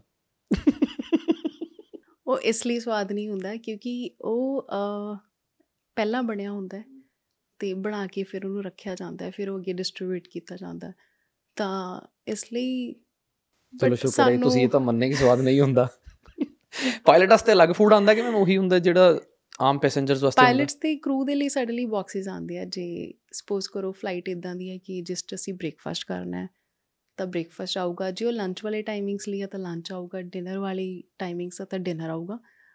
ਖਾਣਾ ਅੱਛਾ ਆਉਂਦਾ ਹੈ, ਸਾਡਾ ਠੀਕ ਆਉਂਦਾ ਹੈ। ਤੁਸੀਂ ਸੈਟੀਸਫਾਈਡ ਹੋ। ਤੁਹਾਡੇ ਹਸਬੰਡ ਵੀ ਮੈਮ ਪਾਇਲਟ ਨੇ? ਜੀ। ਔਰ ਉਹਨਾਂ ਦਾ ਵੀ ਇਤਫਾਕ ਦੇ ਨਾਲ ਨਾਮ ਹਰਪ੍ਰੀਤ ਜੀ ਹੈ। ਹਰਪ੍ਰੀਤ ਜੀ ਉਹ ਕਿਦਾਂ? ਹੁਣ ਪੇਰੈਂਟਸ ਇੰਨੇ ਸਪੋਰਟਿਵ ਸੀਗੇ ਤੇ ਉਹਨਾਂ ਨੇ ਹਰ ਚੀਜ਼ 'ਚ ਸਪੋਰਟ ਕੀਤੀ ਹੈ ਤੇ ਮੈਨੂੰ ਸੀਗਾ ਕਿ ਠੀਕ ਹੈ ਜੇ ਮੈਂ ਆਪਣਾ ਲਾਈਫ ਪਾਰਟਨਰ ਵੀ ਲੱਭੂੰਗੀ ਤਾਂ ਮੈਂ ਕੁਝ ਇਦਾਂ ਦਾ ਕਰੂੰਗੀ ਕਿ ਮਨਾ ਨਾ ਕਰ ਪਾਣ। ਮੈਂ ਆਪਣੇ ਘਰ ਦੱਸਿਆ ਤੇ ਫਿਰ ਮੈਂ ਉਹਨਾਂ ਨੂੰ ਕਿਹਾ ਤੁਸੀਂ ਜੋ ਕਮੀ ਕੱਢਣੀ ਆ ਕੱਢ ਕੇ ਦੇਖ ਲਓ ਮੈਂ ਤਾਂ ਨਾਮ ਵੀ ਸੇਮ ਲੱਭਿਆ ਮਿਲੇ ਕਿਦਾਂ ਤੁਸੀਂ ਮੈਮ ਅਸੀਂ ਮਿਲੇ ਸੀ ਉਹਨਾਂ ਦੀ ਫਲਾਈਂਗ ਹੋ ਚੁੱਕੀ ਸੀ ਤੇ ਮੈਂ ਹਜੇ ਆਪਣੀ ਟ੍ਰੇਨਿੰਗ ਕਰ ਰਹੀ ਸੀ ਤੇ ਅਸੀਂ ਕਿਸੇ ਇੰਸਟੀਚਿਊਟ 'ਚ ਮਿਲੇ ਸੀਗੇ। ਹਾਂਜੀ। ਤੇ ਅੱਜ ਉਹ ਵੀ ਪਾਇਲਟ ਨੇ ਤੁਸੀਂ ਵੀ ਪਾਇਲਟ ਹਾਂ? ਕੀ ਸਿਮਿਲੈਰਿਟੀਜ਼ ਨੇ ਤੁਹਾਡੇ ਵਿੱਚ? ਮੋਸਟਲੀ ਤਾਂ ਅਸੀਂ ਦੋਨੋਂ ਬਹੁਤ ਹੀ ਡਿਫਰੈਂਟ ਪਰਸਨੈਲਿਟੀਜ਼ ਆ ਪਰ ਕੁਝ ਚੀਜ਼ਾਂ ਲੋਕ ਕਹਿੰਦੇ ਕਿ ਨਾਮ ਮਿਲਦੇ ਆ ਦੋਨੋਂ ਇੱਕੋ ਜਿਹੇ ਹੋਣਗੇ ਪਰ ਇੱਕੋ ਜਿਹੇ ਨਹੀਂ ਆ ਬਹੁਤ ਅਲੱਗ ਆ ਮੈਂ ਸ਼ਾਇਦ ਇਸ ਲਈ। ਸਵਾਲ ਪੁੱਛਣ ਲੱਗਾ ਸੀਗਾ ਕਿ ਲੋਕ ਕਹਿੰਦੇ ਨੇ ਕਿ ਮੈਨੂੰ ਮੇਰੇ ਵਰਗੀ ਮਿਲ ਗਈ ਉਹ ਕਹਿੰਦਾ ਮੈਨੂੰ ਮੇਰੇ ਵਰਗਾ ਮਿਲ ਗਿਆ ਪਰ ਤੁਸੀਂ ਕਿਹਾ ਬਿਲਕੁਲ ਅਲੱਗ-ਅਲੱਗ ਹੋ ਬਿਲਕੁਲ ਅਲੱਗ-ਅਲੱਗ ਆ ਪਰ ਸ਼ਾਇਦ ਇਹੀ ਰੀਜ਼ਨ ਹੈ ਉਹ ਕਹਿੰਦੇ ਆ ਨਾ ਆਪੋਜ਼ਿਟ ਅਟਰੈਕਟਸ. ਹਾਂ ਉਹੀ ਉਹੀ ਚੱਲ ਰਿਹਾ ਤੇ ਠੀਕ ਹੈ ਸਭ ਕੁਝ ਵਧੀਆ ਹੈ। ਜੀ ਕਿੰਨੇ ਸਾਲ ਹੋ ਗਏ ਜੀ ਤੁਹਾਡੀ ਮੈਰਿਜ ਨੂੰ? ਮੇਰੀ ਮੈਰਿਜ ਨੂੰ 4 ਸਾਲ ਹੋ ਗਏ ਹੈ। ਕਿਵੇਂ ਐਕਸਪੀਰੀਅੰਸ ਹੈ ਤੁਹਾਡਾ? ਮੈਰਿਜ ਐਕਸਪੀਰੀਅੰਸ ਪਾਇਲਟਸ ਬਹੁਤ ਵਧੀਆ ਬਹੁਤ ਵਧੀਆ ਓਕੇ ਜਿਵੇਂ ਹੁਣ ਆਫਟਰ ਮੈਰਿਜ ਨਾ ਮੇਰੀ ਸਮ ਟਾਈਮ ਜਦੋਂ ਮੇਰੀ ਹੁਣ ਫਲਾਈਂਗ ਕਰ ਰਹੀ ਹੁੰਨੀ ਆ ਤਾਂ ਮੇਰੇ ਨਾਲ ਕਿਉਂਕਿ ਕਾਕਪਿਟ ਦੇ ਵਿੱਚ ਇੱਕ ਕਪਤਾਨ ਤੇ ਕੋ ਪਾਇਲਟ ਬੈਠਦੇ ਆ। ਸਮ ਟਾਈਮਸ ਅਗਰ ਮੇਰੇ ਨਾਲ ਕੋਈ ਇਦਾਂ ਦੇ ਪਰਸਨ ਬੈਠੇ ਆ ਕਿ ਉਹਨਾਂ ਦੀ ਬੇਟੀ ਹੈ ਤਾਂ ਬੜੇ ਇੰਟਰਸਟਡ ਹੁੰਦੇ ਆ। ਅੱਛਾ ਤੇ ਉਹਨਾਂ ਨੇ ਨਾ ਮੈਨੂੰ ਸਭ ਕੁਝ ਪੁੱਛਣਾ ਹੈ ਕਿ ਬੇਟਾ ਨਾਓ ਤੋਂ ਤੁਹਾਡੀ ਸ਼ਾਦੀ ਵੀ ਹੋ ਗਈ ਹੈ। ਹੁਣ ਆਫਟਰ ਮੈਰਿਜ ਲਾਈਫ ਕਿਵੇਂ ਹੈ ਇਸ profession 'ਚ? ਜਦ ਕਿ ਉਹ ਖੁਦ ਪਾਇਲਟ ਨੇ। ਤੇ ਮੇਰਾ ਵੀ ਸਵਾਲ ਹੈ ਜੀ। ਤੇ ਫਿਰ ਮੈਂ ਉਹਨਾਂ ਨੂੰ ਦੱਸੂੰਗੀ ਕਿ ਸਰ ਕੋਈ ਦਿੱਕਤ ਨਹੀਂ ਹੈ ਬਿਲਕੁਲ ਅਗਰ ਤੁਹਾਡੀ ਫੈਮਿਲੀ ਸਪੋਰਟਿਵ ਹੈ ਹਸਬੰਡ ਜਾਂ ਫਿਰ ਵਾਈਫ ਦੋਨੋਂ ਸਪੋਰਟਿਵ ਹੈ ਦੈਨ ਸਭ ਕੁਝ ਠੀਕ ਚੱਲਦਾ ਹੈ। ਮੇਨ ਪ੍ਰੋਬਲਮ ਕੀ ਹੁੰਦੀ ਹੈ? ਟਾਈਮਿੰਗਸ ਕਿਉਂਕਿ ਸਾਡਾ ਕੋਈ ਟਾਈਮ ਨਹੀਂ ਹੁੰਦਾ ਪਾਇਲਟਸ ਦਾ। ਉਹਨਾਂ ਦਾ ਰੋਸਟਰ ਅਲੱਗ ਆਉਂਦਾ ਹੈ ਮੇਰਾ ਅਲੱਗ ਆਉਂਦਾ ਹੈ। ਮੈਂ ਕਦੇ ਕਦੇ ਇਹ ਫੀਲ ਕਰਦੀ ਹਾਂ ਕਿ ਅਗਰ ਮੇਰਾ ਸੇਮ ਪ੍ਰੋਫੈਸ਼ਨ ਵਾਲੇ ਪਰਸਨ ਨਾਲ ਮੈਰਿਜ ਨਹੀਂ ਹੋਈ ਹੁੰਦੀ ਤਾਂ ਚੀਜ਼ਾਂ ਸੌਖੀਆਂ ਨਹੀਂ ਹੋਣੀਆਂ ਸੀ। ਮੈਂ ਕਦੇ ਸਵੇਰੇ 2 ਵਜੇ ਉੱਠ ਕੇ ਜਾ ਰਹੀ ਹਾਂ ਕਦੇ ਮੈਂ 3 ਦਿਨ ਲਈ ਬਾਹਰ ਜਾ ਰਹੀ ਹਾਂ ਕਿਉਂਕਿ ਟਾਈਮ ਤਾਂ ਹੈ ਹੀ ਨਹੀਂ। ਤੇ ਹੁਣ ਅਸੀਂ ਦੋਨੋਂ ਸੇਮ profession 'ਚ ਹਾਂ ਤੇ ਅਸੀਂ ਇੱਕ ਦੂਜੇ ਨੂੰ ਆਪਣਾ ਰੋਸਟਰ ਦੱਸਿਆ ਹੁੰਦਾ ਤੇ ਪਤਾ ਹੁੰਦਾ ਕਿ ਅੱਛਾ ਅੱਜ ਇਹਨੇ ਇੰਨੇ ਵਜੇ ਆਣਾ ਜਾਂ ਫਿਰ ਇਹਨੇ 2 ਦਿਨ ਬਾਅਦ ਆਣਾ ਤੇ ਐਕਸਾਈਟਡ ਹੁੰਦੇ ਆ ਕਿ ਅੱਛਾ ਠੀਕ ਹੈ। ਉਹ ਆਊਗੀ ਜਾਂ ਫਿਰ ਉਹ ਆਣਗੇ। ਤੇ ਅਗਰ ਇਹ ਚੀਜ਼ ਸੇਮ profession ਨਹੀਂ ਹੋਊਗਾ ਦੈਨ ਫਿਰ ਸੋਚ ਕੇ ਡਰ ਲੱਗਦਾ ਹੈ ਕਿ ਨਹੀਂ, ਮੈਨੂੰ ਨਹੀਂ ਲੱਗਦਾ ਕਿ ਲਾਈਫ ਇੰਨੀ ਈਜ਼ੀ ਹੋਣੀ ਸੀ, ਜੇ ਸੇਮ ਪ੍ਰੋਫੈਸ਼ਨ ਨਹੀਂ ਹੁੰਦਾ ਤਾਂ। ਫਿਰ ਮੈਂ ਆਪਣੇ ਨਾਲ ਅਗਰ ਕੋਈ ਇਦਾਂ ਕੋਈ ਪਰਸਨ ਮੇਰੇ ਨਾਲ ਫਲਾਈਂਗ ਕਰ ਰਿਹਾ ਤੇ ਉਹਨਾਂ ਦੀ ਬੇਟੀ ਆ, ਮੈਨੂੰ ਪੁੱਛਦੇ ਆ, ਫਿਰ ਮੈਂ ਉਹਨਾਂ ਨੂੰ ਕਹਿੰਦੀ ਹਾਂ ਕਿ ਹਾਂ, ਬਿਲਕੁਲ ਠੀਕ ਹੈ ਸਰ ਕੋਈ ਦਿੱਕਤ ਨਹੀਂ ਆਫਟਰ ਮੈਰਿਜ ਵੀ ਸਭ ਕੁਝ ਸਮੂਥ ਚੱਲ ਰਿਹਾ। ਟਾਈਮ ਕਿਵੇਂ ਮਿਲਦਾ ਮੈਮ ਤੁਹਾਨੂੰ ਦੋਨਾਂ ਨੂੰ ਫਿਰ ਤੁਸੀਂ ਆਪਣੇ ਰੋਸਟਰ ਤੇ ਜਾਂਦੇ ਹੋ ਤੁਹਾਡੀਆਂ ਅਲੱਗ ਫਲਾਈਟਸ ਨੇ ਉਹਨਾਂ ਦੀ ਮਿਲ ਅਲੱਗ ਜਾਂਦਾ ਫਲਾਈਟਸ ਹੈ, ਨੇ। ਮਿਲ ਜਾਂਦਾ। ਜਦੋਂ ਮਿਲਦਾ ਫਿਰ ਅਸੀਂ ਮੇਕ ਸ਼ੋਰ ਕਰਦੇ ਹਾਂ ਕਿ ਅਸੀਂ ਇੱਕ ਦੂਜੇ ਨੂੰ ਟਾਈਮ ਦਈਏ। ਛੁੱਟੀਆਂ ਕਿੰਨੀਆਂ ਮਿਲਦੀਆਂ ਮੈਮ ਪਾਇਲਟ ਨੂੰ ਮਹੀਨੇ 'ਚ? ਮਹੀਨੇ ਚ। ਸੇਮ ਚਾਰ ਛੁੱਟੀਆਂ ਤਾਂ ਜੋ ਮਿਲਦੀਆਂ ਹੀ ਮਿਲਦੀਆਂ। ਵੀਕਲੀ ਆਫ ਹੁੰਦਾ ਸਾਡਾ ਕੋਈ ਸੈਟਰਡੇ ਸੰਡੇ ਨਹੀਂ ਹੁੰਦਾ। ਤੇ ਸਪੋਜ਼ ਤੁਸੀਂ 6 ਦਿਨ ਫਲਾਈਂਗ ਕੀਤੀ ਹੈ ਤਾਂ 7ਵਾਂ ਦਿਨ ਤੁਹਾਡਾ ਆਫ ਹੋਊਗਾ। ਤੇ ਸਾਲ ਚ ਮਿਲ ਜਾਂਦੀਆਂ ਜਿਵੇਂ ਅ, 22 ਪੀਐਲ ਹੁੰਦੀਆਂ ਤੇ 6 ਸੀਐਲ ਮਿਲਦੀਆਂ ਮੈਨੂੰ 12 ਸਿਕ ਲੀਵਸ ਹੁੰਦੀਆਂ ਤੇ ਕਲੋਜ਼ ਟੂ 50 ਦੇ ਆਸ-ਪਾਸ ਸਾਲ ਦੀਆਂ ਛੁੱਟੀਆਂ ਮਿਲ ਜਾਂਦੀਆਂ ਅੱਜ ਤੱਕ ਦਾ ਬੈਸਟ ਐਕਸਪੀਰੀਅੰਸ ਕਿਹੜਾ ਰਿਹਾ ਮੈਮ ਤੁਹਾਡਾ ਫਲਾਈਟ ਦੇ ਵਿੱਚ? ਤੁਹਾਨੂੰ ਲੱਗਿਆ ਵੀ ਕਿ ਅੱਜ ਮਜ਼ਾ ਆ ਗਿਆ? ਬੋਰ ਨਹੀਂ ਹੁੰਦੇ ਤੁਸੀਂ ਜਹਾਜ਼ ਚਲਾ ਚਲਾ ਕੇ ਰੋਜ਼? ਨਹੀਂ ਇੱਕ ਪਾਇਲਟ ਦੇ ਲਈ ਨਾ ਹਰ ਟੇਕ ਆਫ ਤੇ ਹਰ ਲੈਂਡਿੰਗ ਜਿਵੇਂ ਹੁਣ ਮੈਨੂੰ 5 ਸਾਲ ਹੋ ਗਿਆ ਹੈ, ਮੇਰਾ ਹਰ ਟੇਕ ਆਫ ਮੇਰੀ ਹਰ ਲੈਂਡਿੰਗ ਡਿਫਰੈਂਟ ਹੁੰਦੀ ਹੈ ਕਦੇ ਸੇਮ ਨਹੀਂ ਹੁੰਦੀ। ਉਹ ਕਿਦਾਂ? ਉਹ ਇਦਾਂ ਕਿ ਹੁਣ ਸਪੋਜ਼ ਕਰੋ ਤੁਸੀਂ ਗੱਡੀ ਚਲਾ ਰਹੇ ਹੋ ਤੁਹਾਨੂੰ ਪਤਾ ਤੁਸੀਂ A to B ਜਾਣਾ ਹੈ ਤੁਹਾਨੂੰ ਰੋਡਸ ਵੀ ਯਾਦ ਹੈ ਤੁਹਾਨੂੰ ਸਭ ਕੁਝ ਯਾਦ ਹੈ। ਸਾਡੀ ਕੇਸ 'ਚ ਇਦਾਂ ਨਹੀਂ ਹੁੰਦਾ ਸਾਡੀ ਕੇਸ 'ਚ ਜੋ ਮੌਸਮ ਹੈ ਉਹ ਸੇਮ ਨਹੀਂ ਹੁੰਦਾ ਰੋਜ਼ ਉਹ ਰੱਬ ਨੇ ਪਤਾ ਨਹੀਂ ਕਿਸ ਦਿਨ ਕੀ ਕਰ ਦੇਣਾ ਕਿਸ ਦਿਨ ਕੀ ਕਰ ਦੇਣਾ। ਉਸ ਚੱਕਰ ਨਾਲ ਸਾਡੀ ਨਾ ਲੈਂਡਿੰਗ ਸੇਮ ਨਹੀਂ ਹੁੰਦੀ। ਹਰ ਰੋਜ਼ ਲੈਂਡਿੰਗ ਸਾਡੀ ਡਿਫਰੈਂਟ ਹੋਊਗੀ ਹਰ ਰੋਜ਼ ਸਾਡਾ ਟੇਕ ਆਫ ਡਿਫਰੈਂਟ ਹੋਊਗਾ ਹਰ ਰੋਜ਼ ਅਸੀਂ ਐਕਸਾਈਟਡ ਹੁੰਦੇ ਹਾਂ ਕਿ ਅੱਜ ਪਤਾ ਨਹੀਂ ਕਿਵੇਂ ਦੀ ਲੈਂਡਿੰਗ ਹੋਊਗੀ। ਸਮੂਥ ਹੋਣੀ ਚਾਹੀਦੀ ਹੈ ਕਿਉਂਕਿ ਜਦੋਂ ਸਮੂਥ ਹੁੰਦੀ ਹੈ ਨਾ ਪੈਸੇਂਜਰਸ ਆ ਕੇ ਤਾਰੀਫ ਕਰਕੇ ਜਾਂਦੇ ਆ। ਮੈਡਮ ਵੈਰੀ ਨਾਈਸ ਲੈਂਡਿੰਗ ਤੇ ਅੱਛਾ ਲੱਗਦਾ ਫਿਰ। ਜੇ ਸਮੂਥ ਨਹੀਂ ਹੁੰਦੀ ਫਿਰ ਤੁਸੀਂ ਗੇਟ ਖੋਲਦੇ ਹੋ ਕਿ ਨਹੀਂ ਆਪਣਾ? ਨਹੀਂ ਖੋਲ ਦਿੰਦੇ ਆ ਖੋਲ ਦਿੰਦੇ ਆ ਫਿਰ ਅਸੀਂ ਜਦੋਂ ਦੋ ਚਾਰੇ ਬੈਠੇ ਹੁੰਦੇ ਆ ਨਾ ਫਿਰ ਅਸੀਂ ਬੋਲਦੇ ਇਹ ਨਹੀਂ ਕੀਤੀ ਸੀ। ਮੈਂ ਨਹੀਂ ਕੀਤੀ। ਓਕੇ ਤੇ ਮੈਂ ਹੁਣ ਇਹ ਪੁੱਛਣਾ ਚਾਹੁੰਦਾ ਕਿ ਤੁਹਾਨੂੰ ਜਦੋਂ ਜਹਾਜ਼ ਪਹਿਲਾਂ ਸਲੋ ਚੱਲ ਰਿਹਾ ਹੁੰਦਾ ਹੈ ਫਿਰ ਇੱਕਦਮ ਰਨਵੇ ਤੇ ਤੇਜ਼ ਹੁੰਦਾ ਹੈ ਕਦੀ ਤੁਸੀਂ ਐਸੀ ਫਲਾਈਟ ਦੇਖੀ ਜਦੋਂ ਰਨਵੇ ਤੇ ਤੇਜ਼ ਹੋਣ ਤੋਂ ਬਾਅਦ ਇੱਕ ਵਾਰੀ ਫਿਰ ਸਲੋ ਹੋ ਜਾਂਦਾ?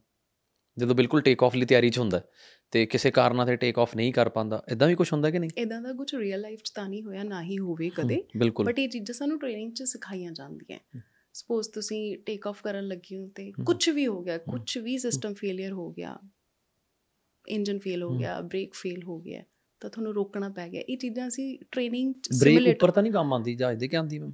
ਉੱਪਰ 에ਅਰ ਬ੍ਰੇਕਸ ਹੁੰਦੇ ਆ ਨੀਚੇ ਨਾਰਮਲ ਜੋ ਆਪਾਂ ਬ੍ਰੇਕ ਲਾਉਂਦੇ ਆ ਉਹ ਹੁੰਦੇ ਆ। ਕੋਈ ਵੀ ਫੇਲਿਅਰ ਆ ਜਾਏ ਤਾਂ ਤੁਹਾਨੂੰ ਰੋਕਣਾ ਪਊਗਾ ਇੱਕ ਸਪੀਡ ਹੁੰਦੀ ਹੈ ਉਸ। ਸਪੀਡ ਤੋਂ ਪਹਿਲਾਂ ਜੇ ਕੋਈ ਫੇਲਿਅਰ ਆ ਗਿਆ ਤੁਸੀਂ ਰੋਕੋਗੇ। ਉਸ ਸਪੀਡ ਤੋਂ ਬਾਅਦ ਕੋਈ ਫੇਲਿਅਰ ਆ ਗਿਆ ਤੁਸੀਂ ਕੰਟੀਨਿਊ ਕਰੋਗੇ ਟੇਕ ਆਫ ਉਹ ਚੀਜ਼ਾਂ ਹੁੰਦੀਆਂ ਪਰ ਟ੍ਰੇਨਿੰਗ 'ਚ ਦੇਖੀਆਂ। ਰੀਅਲ ਲਾਈਫ 'ਚ ਨਹੀਂ ਦੇਖੀਆਂ ਨਾ ਹੀ ਦੇਖਣ ਨੂੰ ਮਿਲਣ। ਬਿਲਕੁਲ। ਮੈਂ ਇਹ ਵੀ ਪੁੱਛਣਾ ਚਾਹੁੰਦਾ ਕਿ ਜਿਹੜੀ ਸਾਡੀ ਟ੍ਰੇਨਿੰਗ ਹੁੰਦੀ ਹੈ ਮੈਮ ਉਹ ਤਾਂ ਇੱਕ ਇਮੇਜਿਨਰੀ ਟ੍ਰੇਨਿੰਗ ਹੁੰਦੀ ਹੈ ਕਿ ਇਦਾਂ ਹੋ ਸਕਦਾ ਤੁਸੀਂ ਇਦਾਂ ਕਰਨਾ ਪਰ ਉਹ ਤੇ ਰੀਅਲ ਸਿਚੁਏਸ਼ਨ ਦੇ ਵਿੱਚ ਬਹੁਤ ਫ਼ਰਕ ਹੈ। ਫਿਰ ਉਹ ਤੁਸੀਂ ਕਦੀ ਮਹਿਸੂਸ ਕੀਤਾ ਕਿ ਅਸਲੀ ਚ ਤੇ ਇਮੇਜਿਨਰੀ ਜਦੋਂ ਟ੍ਰੇਨਿੰਗ ਹੁੰਦੀ ਉਹਦੇ ਚ ਬਹੁਤ ਫ਼ਰਕ ਹੈ? ਉਹਦੇ ਚ ਕਿਵੇਂ ਡਿਫਰੈਂਸ ਹੁੰਦਾ ਫਿਰ? ਸਾਡੀ ਜਿਹੜੀ ਜਿਵੇਂ ਹੁਣ ਤੁਸੀਂ 에ਅਰਲਾਈਨਸ ਜੁਆਇਨ ਕਰ ਲੈਂਦੇ ਹੋ ਨਾ ਤਾਂ ਜਿਸ ਜਹਾਜ਼ ਤੇ ਤੁਸੀਂ ਜੌਬ ਕਰ ਰਹੇ ਹੋ ਉਸ ਜਹਾਜ਼ ਦੀ ਇੱਕ ਸਿਮੂਲੇਟਰ ਟ੍ਰੇਨਿੰਗ ਹੁੰਦੀ ਹੈ। ਸਿਮੂਲੇਟਰ ਤੁਸੀਂ ਸਮਝ ਗਏ ਹੋਵੋਗੇ ਕਿ ਗਰਾਊਂਡ ਤੇ ਕਾਕਪਿਟ ਬਣਿਆ ਹੋਊਗਾ ਤੇ ਸਾਰੀਆਂ ਐਮਰਜੈਂਸੀਜ਼ ਦੀ ਟ੍ਰੇਨਿੰਗ ਉਸ ਸਿਮੂਲੇਟਰ 'ਚ ਮਿਲਦੀ ਹੈ। ਜੀ। A to Z ਤੇ ਉਹ ਚੀਜ਼ ਤੁਹਾਨੂੰ ਜਹਾਜ਼ 'ਚ ਨਹੀਂ ਕਰਵਾ ਸਕਦੇ ਆਬਵੀਅਸਲੀ ਕਿ ਇੰਨਾ ਮਹਿੰਗਾ ਜਹਾਜ਼ ਹੈ। ਉਹ 'ਚ ਹੁਣ ਇੰਜਨ ਨੂੰ ਅੱਗ ਲਾ ਕੇ ਤਾਂ ਤੁਹਾਨੂੰ ਸਿਖਾਉਣ ਤੋਂ ਰਹੇ ਹੋ ਹੈ ਨਾ ਤੇ ਉਹ ਸਿਮੂਲੇਟਰ 'ਚ ਸਾਨੂੰ ਸਭ ਕੁਝ ਸਿਖਾ ਦਿੰਦੇ ਆ। ਤੇ ਸਾਡਾ ਹਰ 6 ਮਹੀਨੇ ਬਾਅਦ ਇੱਕ ਚੈੱਕ ਹੁੰਦਾ ਹਰ 6 ਮਹੀਨੇ 'ਚ ਸਾਨੂੰ ਉਹ ਸਿਮੂਲੇਟਰ ਚੈੱਕ ਦੇਣਾ ਪੈਂਦਾ ਹੈ ਕਿ ਪਾਇਲਟ ਫਿੱਟ ਹੈ ਸਾਰੀਆਂ ਐਮਰਜੈਂਸੀਜ਼ ਨੂੰ ਹੈਂਡਲ ਕਰਨ ਦੇ ਲਈ। ਜੇ ਨਹੀਂ ਫਿੱਟ ਹੈ ਤਾਂ ਉਹਦੀ ਫਰਦਰ ਟ੍ਰੇਨਿੰਗ ਹੋਊਗੀ। ਜੇ ਫਿੱਟ ਹੈ ਤਾਂ ਉਹਨੂੰ ਹਰ 6 ਮਹੀਨੇ 'ਚ ਉਹ ਚੈੱਕ ਪਾਸ ਕਰਨਾ ਪੈਂਦਾ ਤੇ ਸਾਡਾ ਹਰ ਸਾਲ ਮੈਡੀਕਲ ਹੁੰਦਾ ਹੈ। ਹਰ 6 ਮਹੀਨੇ 'ਚ ਫਲਾਈਂਗ ਚੈੱਕ ਹੁੰਦਾ ਜਿਵੇਂ ਅਸੀਂ ਮੈਂ ਮੂਵੀਜ਼ ਦੇ ਵਿੱਚ ਦੇਖਿਆ, ਇੱਕ ਉਹ, ਇੱਕ ਮੂਵੀ ਆਈ ਸੀ ਜਿਹਦੇ ਵਿੱਚ ਇੱਕ ਪਾਇਲਟ ਨੇ ਆਪਣੇ ਰੂਲਸ ਤੋਂ ਬਾਹਰ ਹੋ ਕੇ ਆਪਣੇ ਐਰੋਪਲੇਨ ਨੂੰ ਬਚਾਇਆ। ਉਹ ਤੁਹਾਡੇ ਸਾਹਮਣੇ ਠੀਕ ਹੈ ਕਿ ਗਲਤ? ਹੈ ਕਿ ਇੱਕ ਰੂਲਸ ਤੁਹਾਨੂੰ ਕਹਿੰਦੇ ਨੇ ਨਹੀਂ ਕਰਨਾ, ਪਰ ਸਿਚੁਏਸ਼ਨ ਤੁਹਾਨੂੰ ਕਹਿ ਰਹੀ ਕਿ ਕਰਨਾ ਹੀ ਪੈਣਾ। ਫਿਰ ਕੀ ਕਰੇ ਦੋਨਾਂ ਚੀਜ਼ਾਂ ਚੋਂ ਪਾਇਲਟ ਕੀ ਚੂਜ਼ ਕਰੇ? ਓਕੇ ਸੋ ਬੇਸਿਕਲੀ ਰੂਲਸ ਤਾਂ ਤੁਹਾਨੂੰ ਫੋਲੋ ਕਰਨੇ ਹੀ ਪੈਣੇ ਆ ਤੇ ਕਰਨੇ ਹੀ ਚਾਹੀਦੇ ਆ ਰੂਲਸ ਫੋਲੋ ਬਟ ਇੱਕ ਬੀਇੰਗ ਅ ਪੀਆਈਸੀ ਮਤਲਬ ਪਾਇਲਟ ਇਨ ਕਮਾਂਡ ਤੁਸੀਂ ਇਦਾਂ ਦਾ ਡਿਸੀਜਨ ਲੈ ਸਕਦੇ ਹੋ ਕਿ ਤੁਸੀਂ ਜਹਾਜ਼ ਬਚਾ ਲਓ ਤੇ ਪੈਸੇਂਜਰਸ ਬਚਾ ਲਓ। ਬਟ ਇਹਦਾ ਮਤਲਬ ਇਹ ਨਹੀਂ ਹੈ ਕਿ ਤੁਸੀਂ ਰੂਲਸ ਬ੍ਰੇਕ ਕਰ ਦੋਗੇ। ਤੇ ਤੁਸੀਂ ਬਹੁਤ ਵਧੀਆ ਤੇ ਘੁਮਾ ਕੇ ਜਵਾਬ ਦਿੱਤਾ ਹੈ। ਸੇਫ ਸਾਈਡ ਰੱਖ ਕੇ ਤੋਂ ਮੈਂ ਸਮਝ ਸਕਦਾ ਕਿ ਤੁਸੀਂ ਪੱਤਰਕਾਰਾਂ ਨੂੰ ਵੀ ਮਾਤ ਪਾ ਸਕਦੇ ਹੋ ਕਿ ਤੁਸੀਂ ਬਿਲਕੁਲ ਸਟ੍ਰੇਟ ਜਵਾਬ ਨਹੀਂ ਦਿੱਤਾ। ਪਰ ਮੈਂ ਸਮਝ ਸਕਦਾ ਕਿ ਤੁਸੀਂ ਜਿੱਦਾਂ ਦਾ ਵੀ ਜਵਾਬ ਦਿੱਤਾ। ਤੁਹਾਡੇ ਪੇਰੈਂਟਸ ਜਿਹੜੇ ਪੇਕੇ ਨੇ, ਤੁਹਾਡੇ ਉਹ ਕਿਵੇਂ ਦੇਖਦੇ ਨੇ ਤੁਹਾਨੂੰ ਹੁਣ? ਕਿ ਬੇਟੀ ਪਾਇਲਟ ਬਣ ਗਈ। ਬਹੁਤ ਪ੍ਰਾਊਡ ਬਹੁਤ ਪ੍ਰਾਊਡ ਪਾਪਾ ਤਾਂ ਇੰਨਾ ਪ੍ਰਾਊਡ ਫੀਲ ਕਰਦੇ ਆ। ਜਿਵੇਂ ਮੈਂ ਤੁਹਾਨੂੰ ਦੱਸਿਆ ਕਿ ਉਹ ਹਰ 6 ਮਹੀਨੇ ਬਾਅਦ ਇੰਡੀਆ ਆਉਂਦੇ ਸੀ ਜਾਂ ਕਦੇ-ਕਦੇ ਸਾਲ ਬਾਅਦ ਆਉਂਦੇ ਸੀ। ਜਦੋਂ ਫਿਰ ਮੈਂ ਥੋੜੀ ਜਿਹੀ ਵੱਡੀ ਹੋਈ ਨਾ ਤਾਂ ਉਹਨਾਂ ਨੇ ਮੈਨੂੰ ਪੁੱਛਿਆ ਕਿ ਤੈਨੂੰ ਕੀ ਚਾਹੀਦਾ? ਮੈਂ ਕਿਹਾ ਪਾਪਾ ਮੈਨੂੰ ਬੁਲਟ ਚਲਾਉਣਾ ਹੈ। ਕਹਿੰਦੇ ਬੁਲਟ ਤਾਂ ਪੁੱਤ ਹੈਗਾ ਪਰ ਤੂੰ ਹਜੇ ਛੋਟੀ ਹੈ। ਜੀ। ਮੈਂ ਕਿਹਾ ਚਲੋ ਤੁਸੀਂ 2-3 ਸਾਲ ਬਾਅਦ ਜਦੋਂ ਆਓਗੇ ਫਿਰ ਮੈਨੂੰ ਸਿਖਾ ਦਿਓ। ਅੱਛਾ ਫਿਰ ਜਦੋਂ ਮੈਂ ਹੋ ਗਈ ਉਸ ਲਾਇਕ ਕਿ ਹਾਂ ਮੈਨੂੰ ਸਿਖਾ ਸਕਦੇ ਆ ਤੇ ਆਈ ਰਿਮੈਂਬਰ ਕਿ ਦੀਵਾਲੀ ਵਾਲਾ ਦਿਨ ਸੀਗਾ। ਤੇ ਪਾਪਾ ਕਹਿੰਦੇ ਮੈਂ ਇਹਨੂੰ ਲੈ ਕੇ ਚੱਲਿਆ ਤੇ ਇਹਨੇ ਜ਼ਿੱਦ ਕੀਤੀ ਹੋਈ ਕਿ ਮੈਂ ਬੁਲਟ ਚਲਾਉਣਾ ਹੈ। ਮੰਮੀ ਹਜੇ ਕਰਦੇ ਸੀ ਕਿ ਦੀਵਾਲੀ ਦਾ ਦਿਨ ਹੈ ਇਦਾਂ ਦੇ ਕੰਮ ਨਹੀਂ ਕਰੀਦੇ ਹੁੰਦੇ ਕਿ। ਬੱਚੇ ਦੇ ਸੱਟ ਲੱਗ ਜੂਗੀ ਪਰ ਪਾਪਾ। ਲੈ ਗਏ। ਤੇ ਮੈਨੂੰ ਨਾ ਤਾਂ ਕਿੱਕ ਮਾਰਨੀ ਆਉਂਦੀ ਸੀ ਨਾ ਮੈਂ ਉਹਨੂੰ ਸਾਈਡ ਤੇ ਸਟੈਂਡ ਲਾਣਾ ਆਉਂਦਾ ਸੀ ਕਿਉਂਕਿ ਮੇਰੇ ਤੋਂ ਸੰਭਾਲ ਨਹੀਂ ਹੋਣਾ ਸੀ। ਪਰ ਮੈਨੂੰ ਪਹਿਲਾ ਗੇਅਰ ਪਾ ਕੇ ਦੇਤਾ ਤੇ ਸਮਝਾਦਾ ਕਿ ਆ ਕਲੱਚਾ ਛੱਡ ਦੀ ਤੇ ਗਰਾਊਂਡ 'ਚ ਲੈ ਗਏ ਸੀ ਅੰਕਲ ਦੇ। ਕਿ ਗਰਾਊਂਡ 'ਚ ਲੈ ਗਏ ਕਿ ਛੱਡ ਦੀ ਤੇ ਆ ਬ੍ਰੇਕ ਹੈ ਤੇ ਲਾ ਲਈ। ਅੱਛਾ ਉਹਨਾਂ ਨੂੰ ਇੰਨਾ ਤਾਂ ਭਰੋਸਾ ਸੀਗਾ ਕਿ ਇਹ ਚਲਾ ਲੂਗੀ ਤੇ ਉਹਨਾਂ ਨੇ ਪਹਿਲਾ ਗੇਅਰ ਪਾ ਕੇ ਦਿੱਤਾ। ਮੈਂ ਇੱਕ ਰਾਊਂਡ ਲਾਇਆ ਗਰਾਊਂਡ ਦਾ। ਮੈਨੂੰ ਇੰਨਾ ਮਜ਼ਾ ਆਇਆ। ਮੈਂ ਕਿਹਾ ਮੈਂ ਦੋ ਤਿੰਨ ਹੋਰ ਲਾਣੇ ਮੈਂ ਲਾ ਕੇ ਦੈਨ ਫਿਰ ਉਹ ਰੁਕ ਗਏ। ਫਿਰ ਉਹਨਾਂ ਨੇ ਮੈਨੂੰ ਸਮਝਾਇਆ ਕਿ ਠੀਕ ਹੈ ਤੈਨੂੰ ਮੈਂ ਬੁਲਟ ਸਿਖਾਤਾ। ਹੁਣ ਜਦੋਂ ਮੈਂ ਅਗਲੀ ਵਾਰੀ ਆਉਂਗਾ ਨਾ ਤੂੰ ਮੈਨੂੰ ਉਹ ਕਿੱਕ ਮਾਰ ਕੇ ਸਿਖਾਣੀ ਹੈ ਤੇ ਇਹਦਾ ਪੂਰਾ ਭਾਰ ਸੰਭਾਲ ਕੇ ਸਿਖਾਣਾ ਹੈ। ਫਿਰ ਤੈਨੂੰ ਮੈਂ ਪਰਮਿਸ਼ਨ ਦਊਂਗਾ ਚਲਾਉਣ ਦੀ। ਅੱਛਾ ਫਿਰ ਉਹਨਾਂ ਨੇ ਛੋਟੀ ਛੋਟੀਆਂ ਗੱਲਾਂ ਮੈਨੂੰ ਸਿਖਾਣੀਆਂ ਕਿ ਬੇਸਿਕਲੀ ਕਦੇ ਫੀਲ ਨਹੀਂ ਹੋਇਆ ਜਿਵੇਂ ਮੈਂ ਤੁਹਾਨੂੰ ਦੱਸਿਆ ਕਿ ਮੇਰੇ ਦੋ ਭਰਾ ਨੇ ਤਾਂ ਕਦੇ ਇਦਾਂ ਦਾ ਨਾ ਘਰ 'ਚ ਕਦੇ ਸਿਚੁਏਸ਼ਨ ਨਹੀਂ ਆਈ ਕਿ ਤੂੰ ਆ ਨਹੀਂ ਕਰਨਾ ਜਾਂ ਫਿਰ ਤੂੰ ਆਹੀ ਕਰਨਾ ਇਦਾਂ ਦਾ ਕਦੇ ਕੁਝ ਹੋਇਆ ਹੀ ਨਹੀਂ। ਤੇ ਇਹ ਤੁਹਾਡੇ ਹਿਸਾਬ ਨਾਲ ਸਿਚੁਏਸ਼ਨ ਇਦਾਂ ਹੀ ਹੋਣੀ ਚਾਹੀਦੀ ਹਰ ਘਰ ਦੀ ਕਿ ਬੇਟੀਆਂ ਨੂੰ ਤੇ ਬੇਟਿਆਂ ਨੂੰ ਖੁੱਲੀ ਛੁੱਟ ਦੇਣੀ ਚਾਹੀਦੀ ਹੈ ਜਾਂ ਬੱਚਿਆਂ ਤੇ ਅੱਖ ਰੱਖਣੀ ਚਾਹੀਦੀ ਹੈ?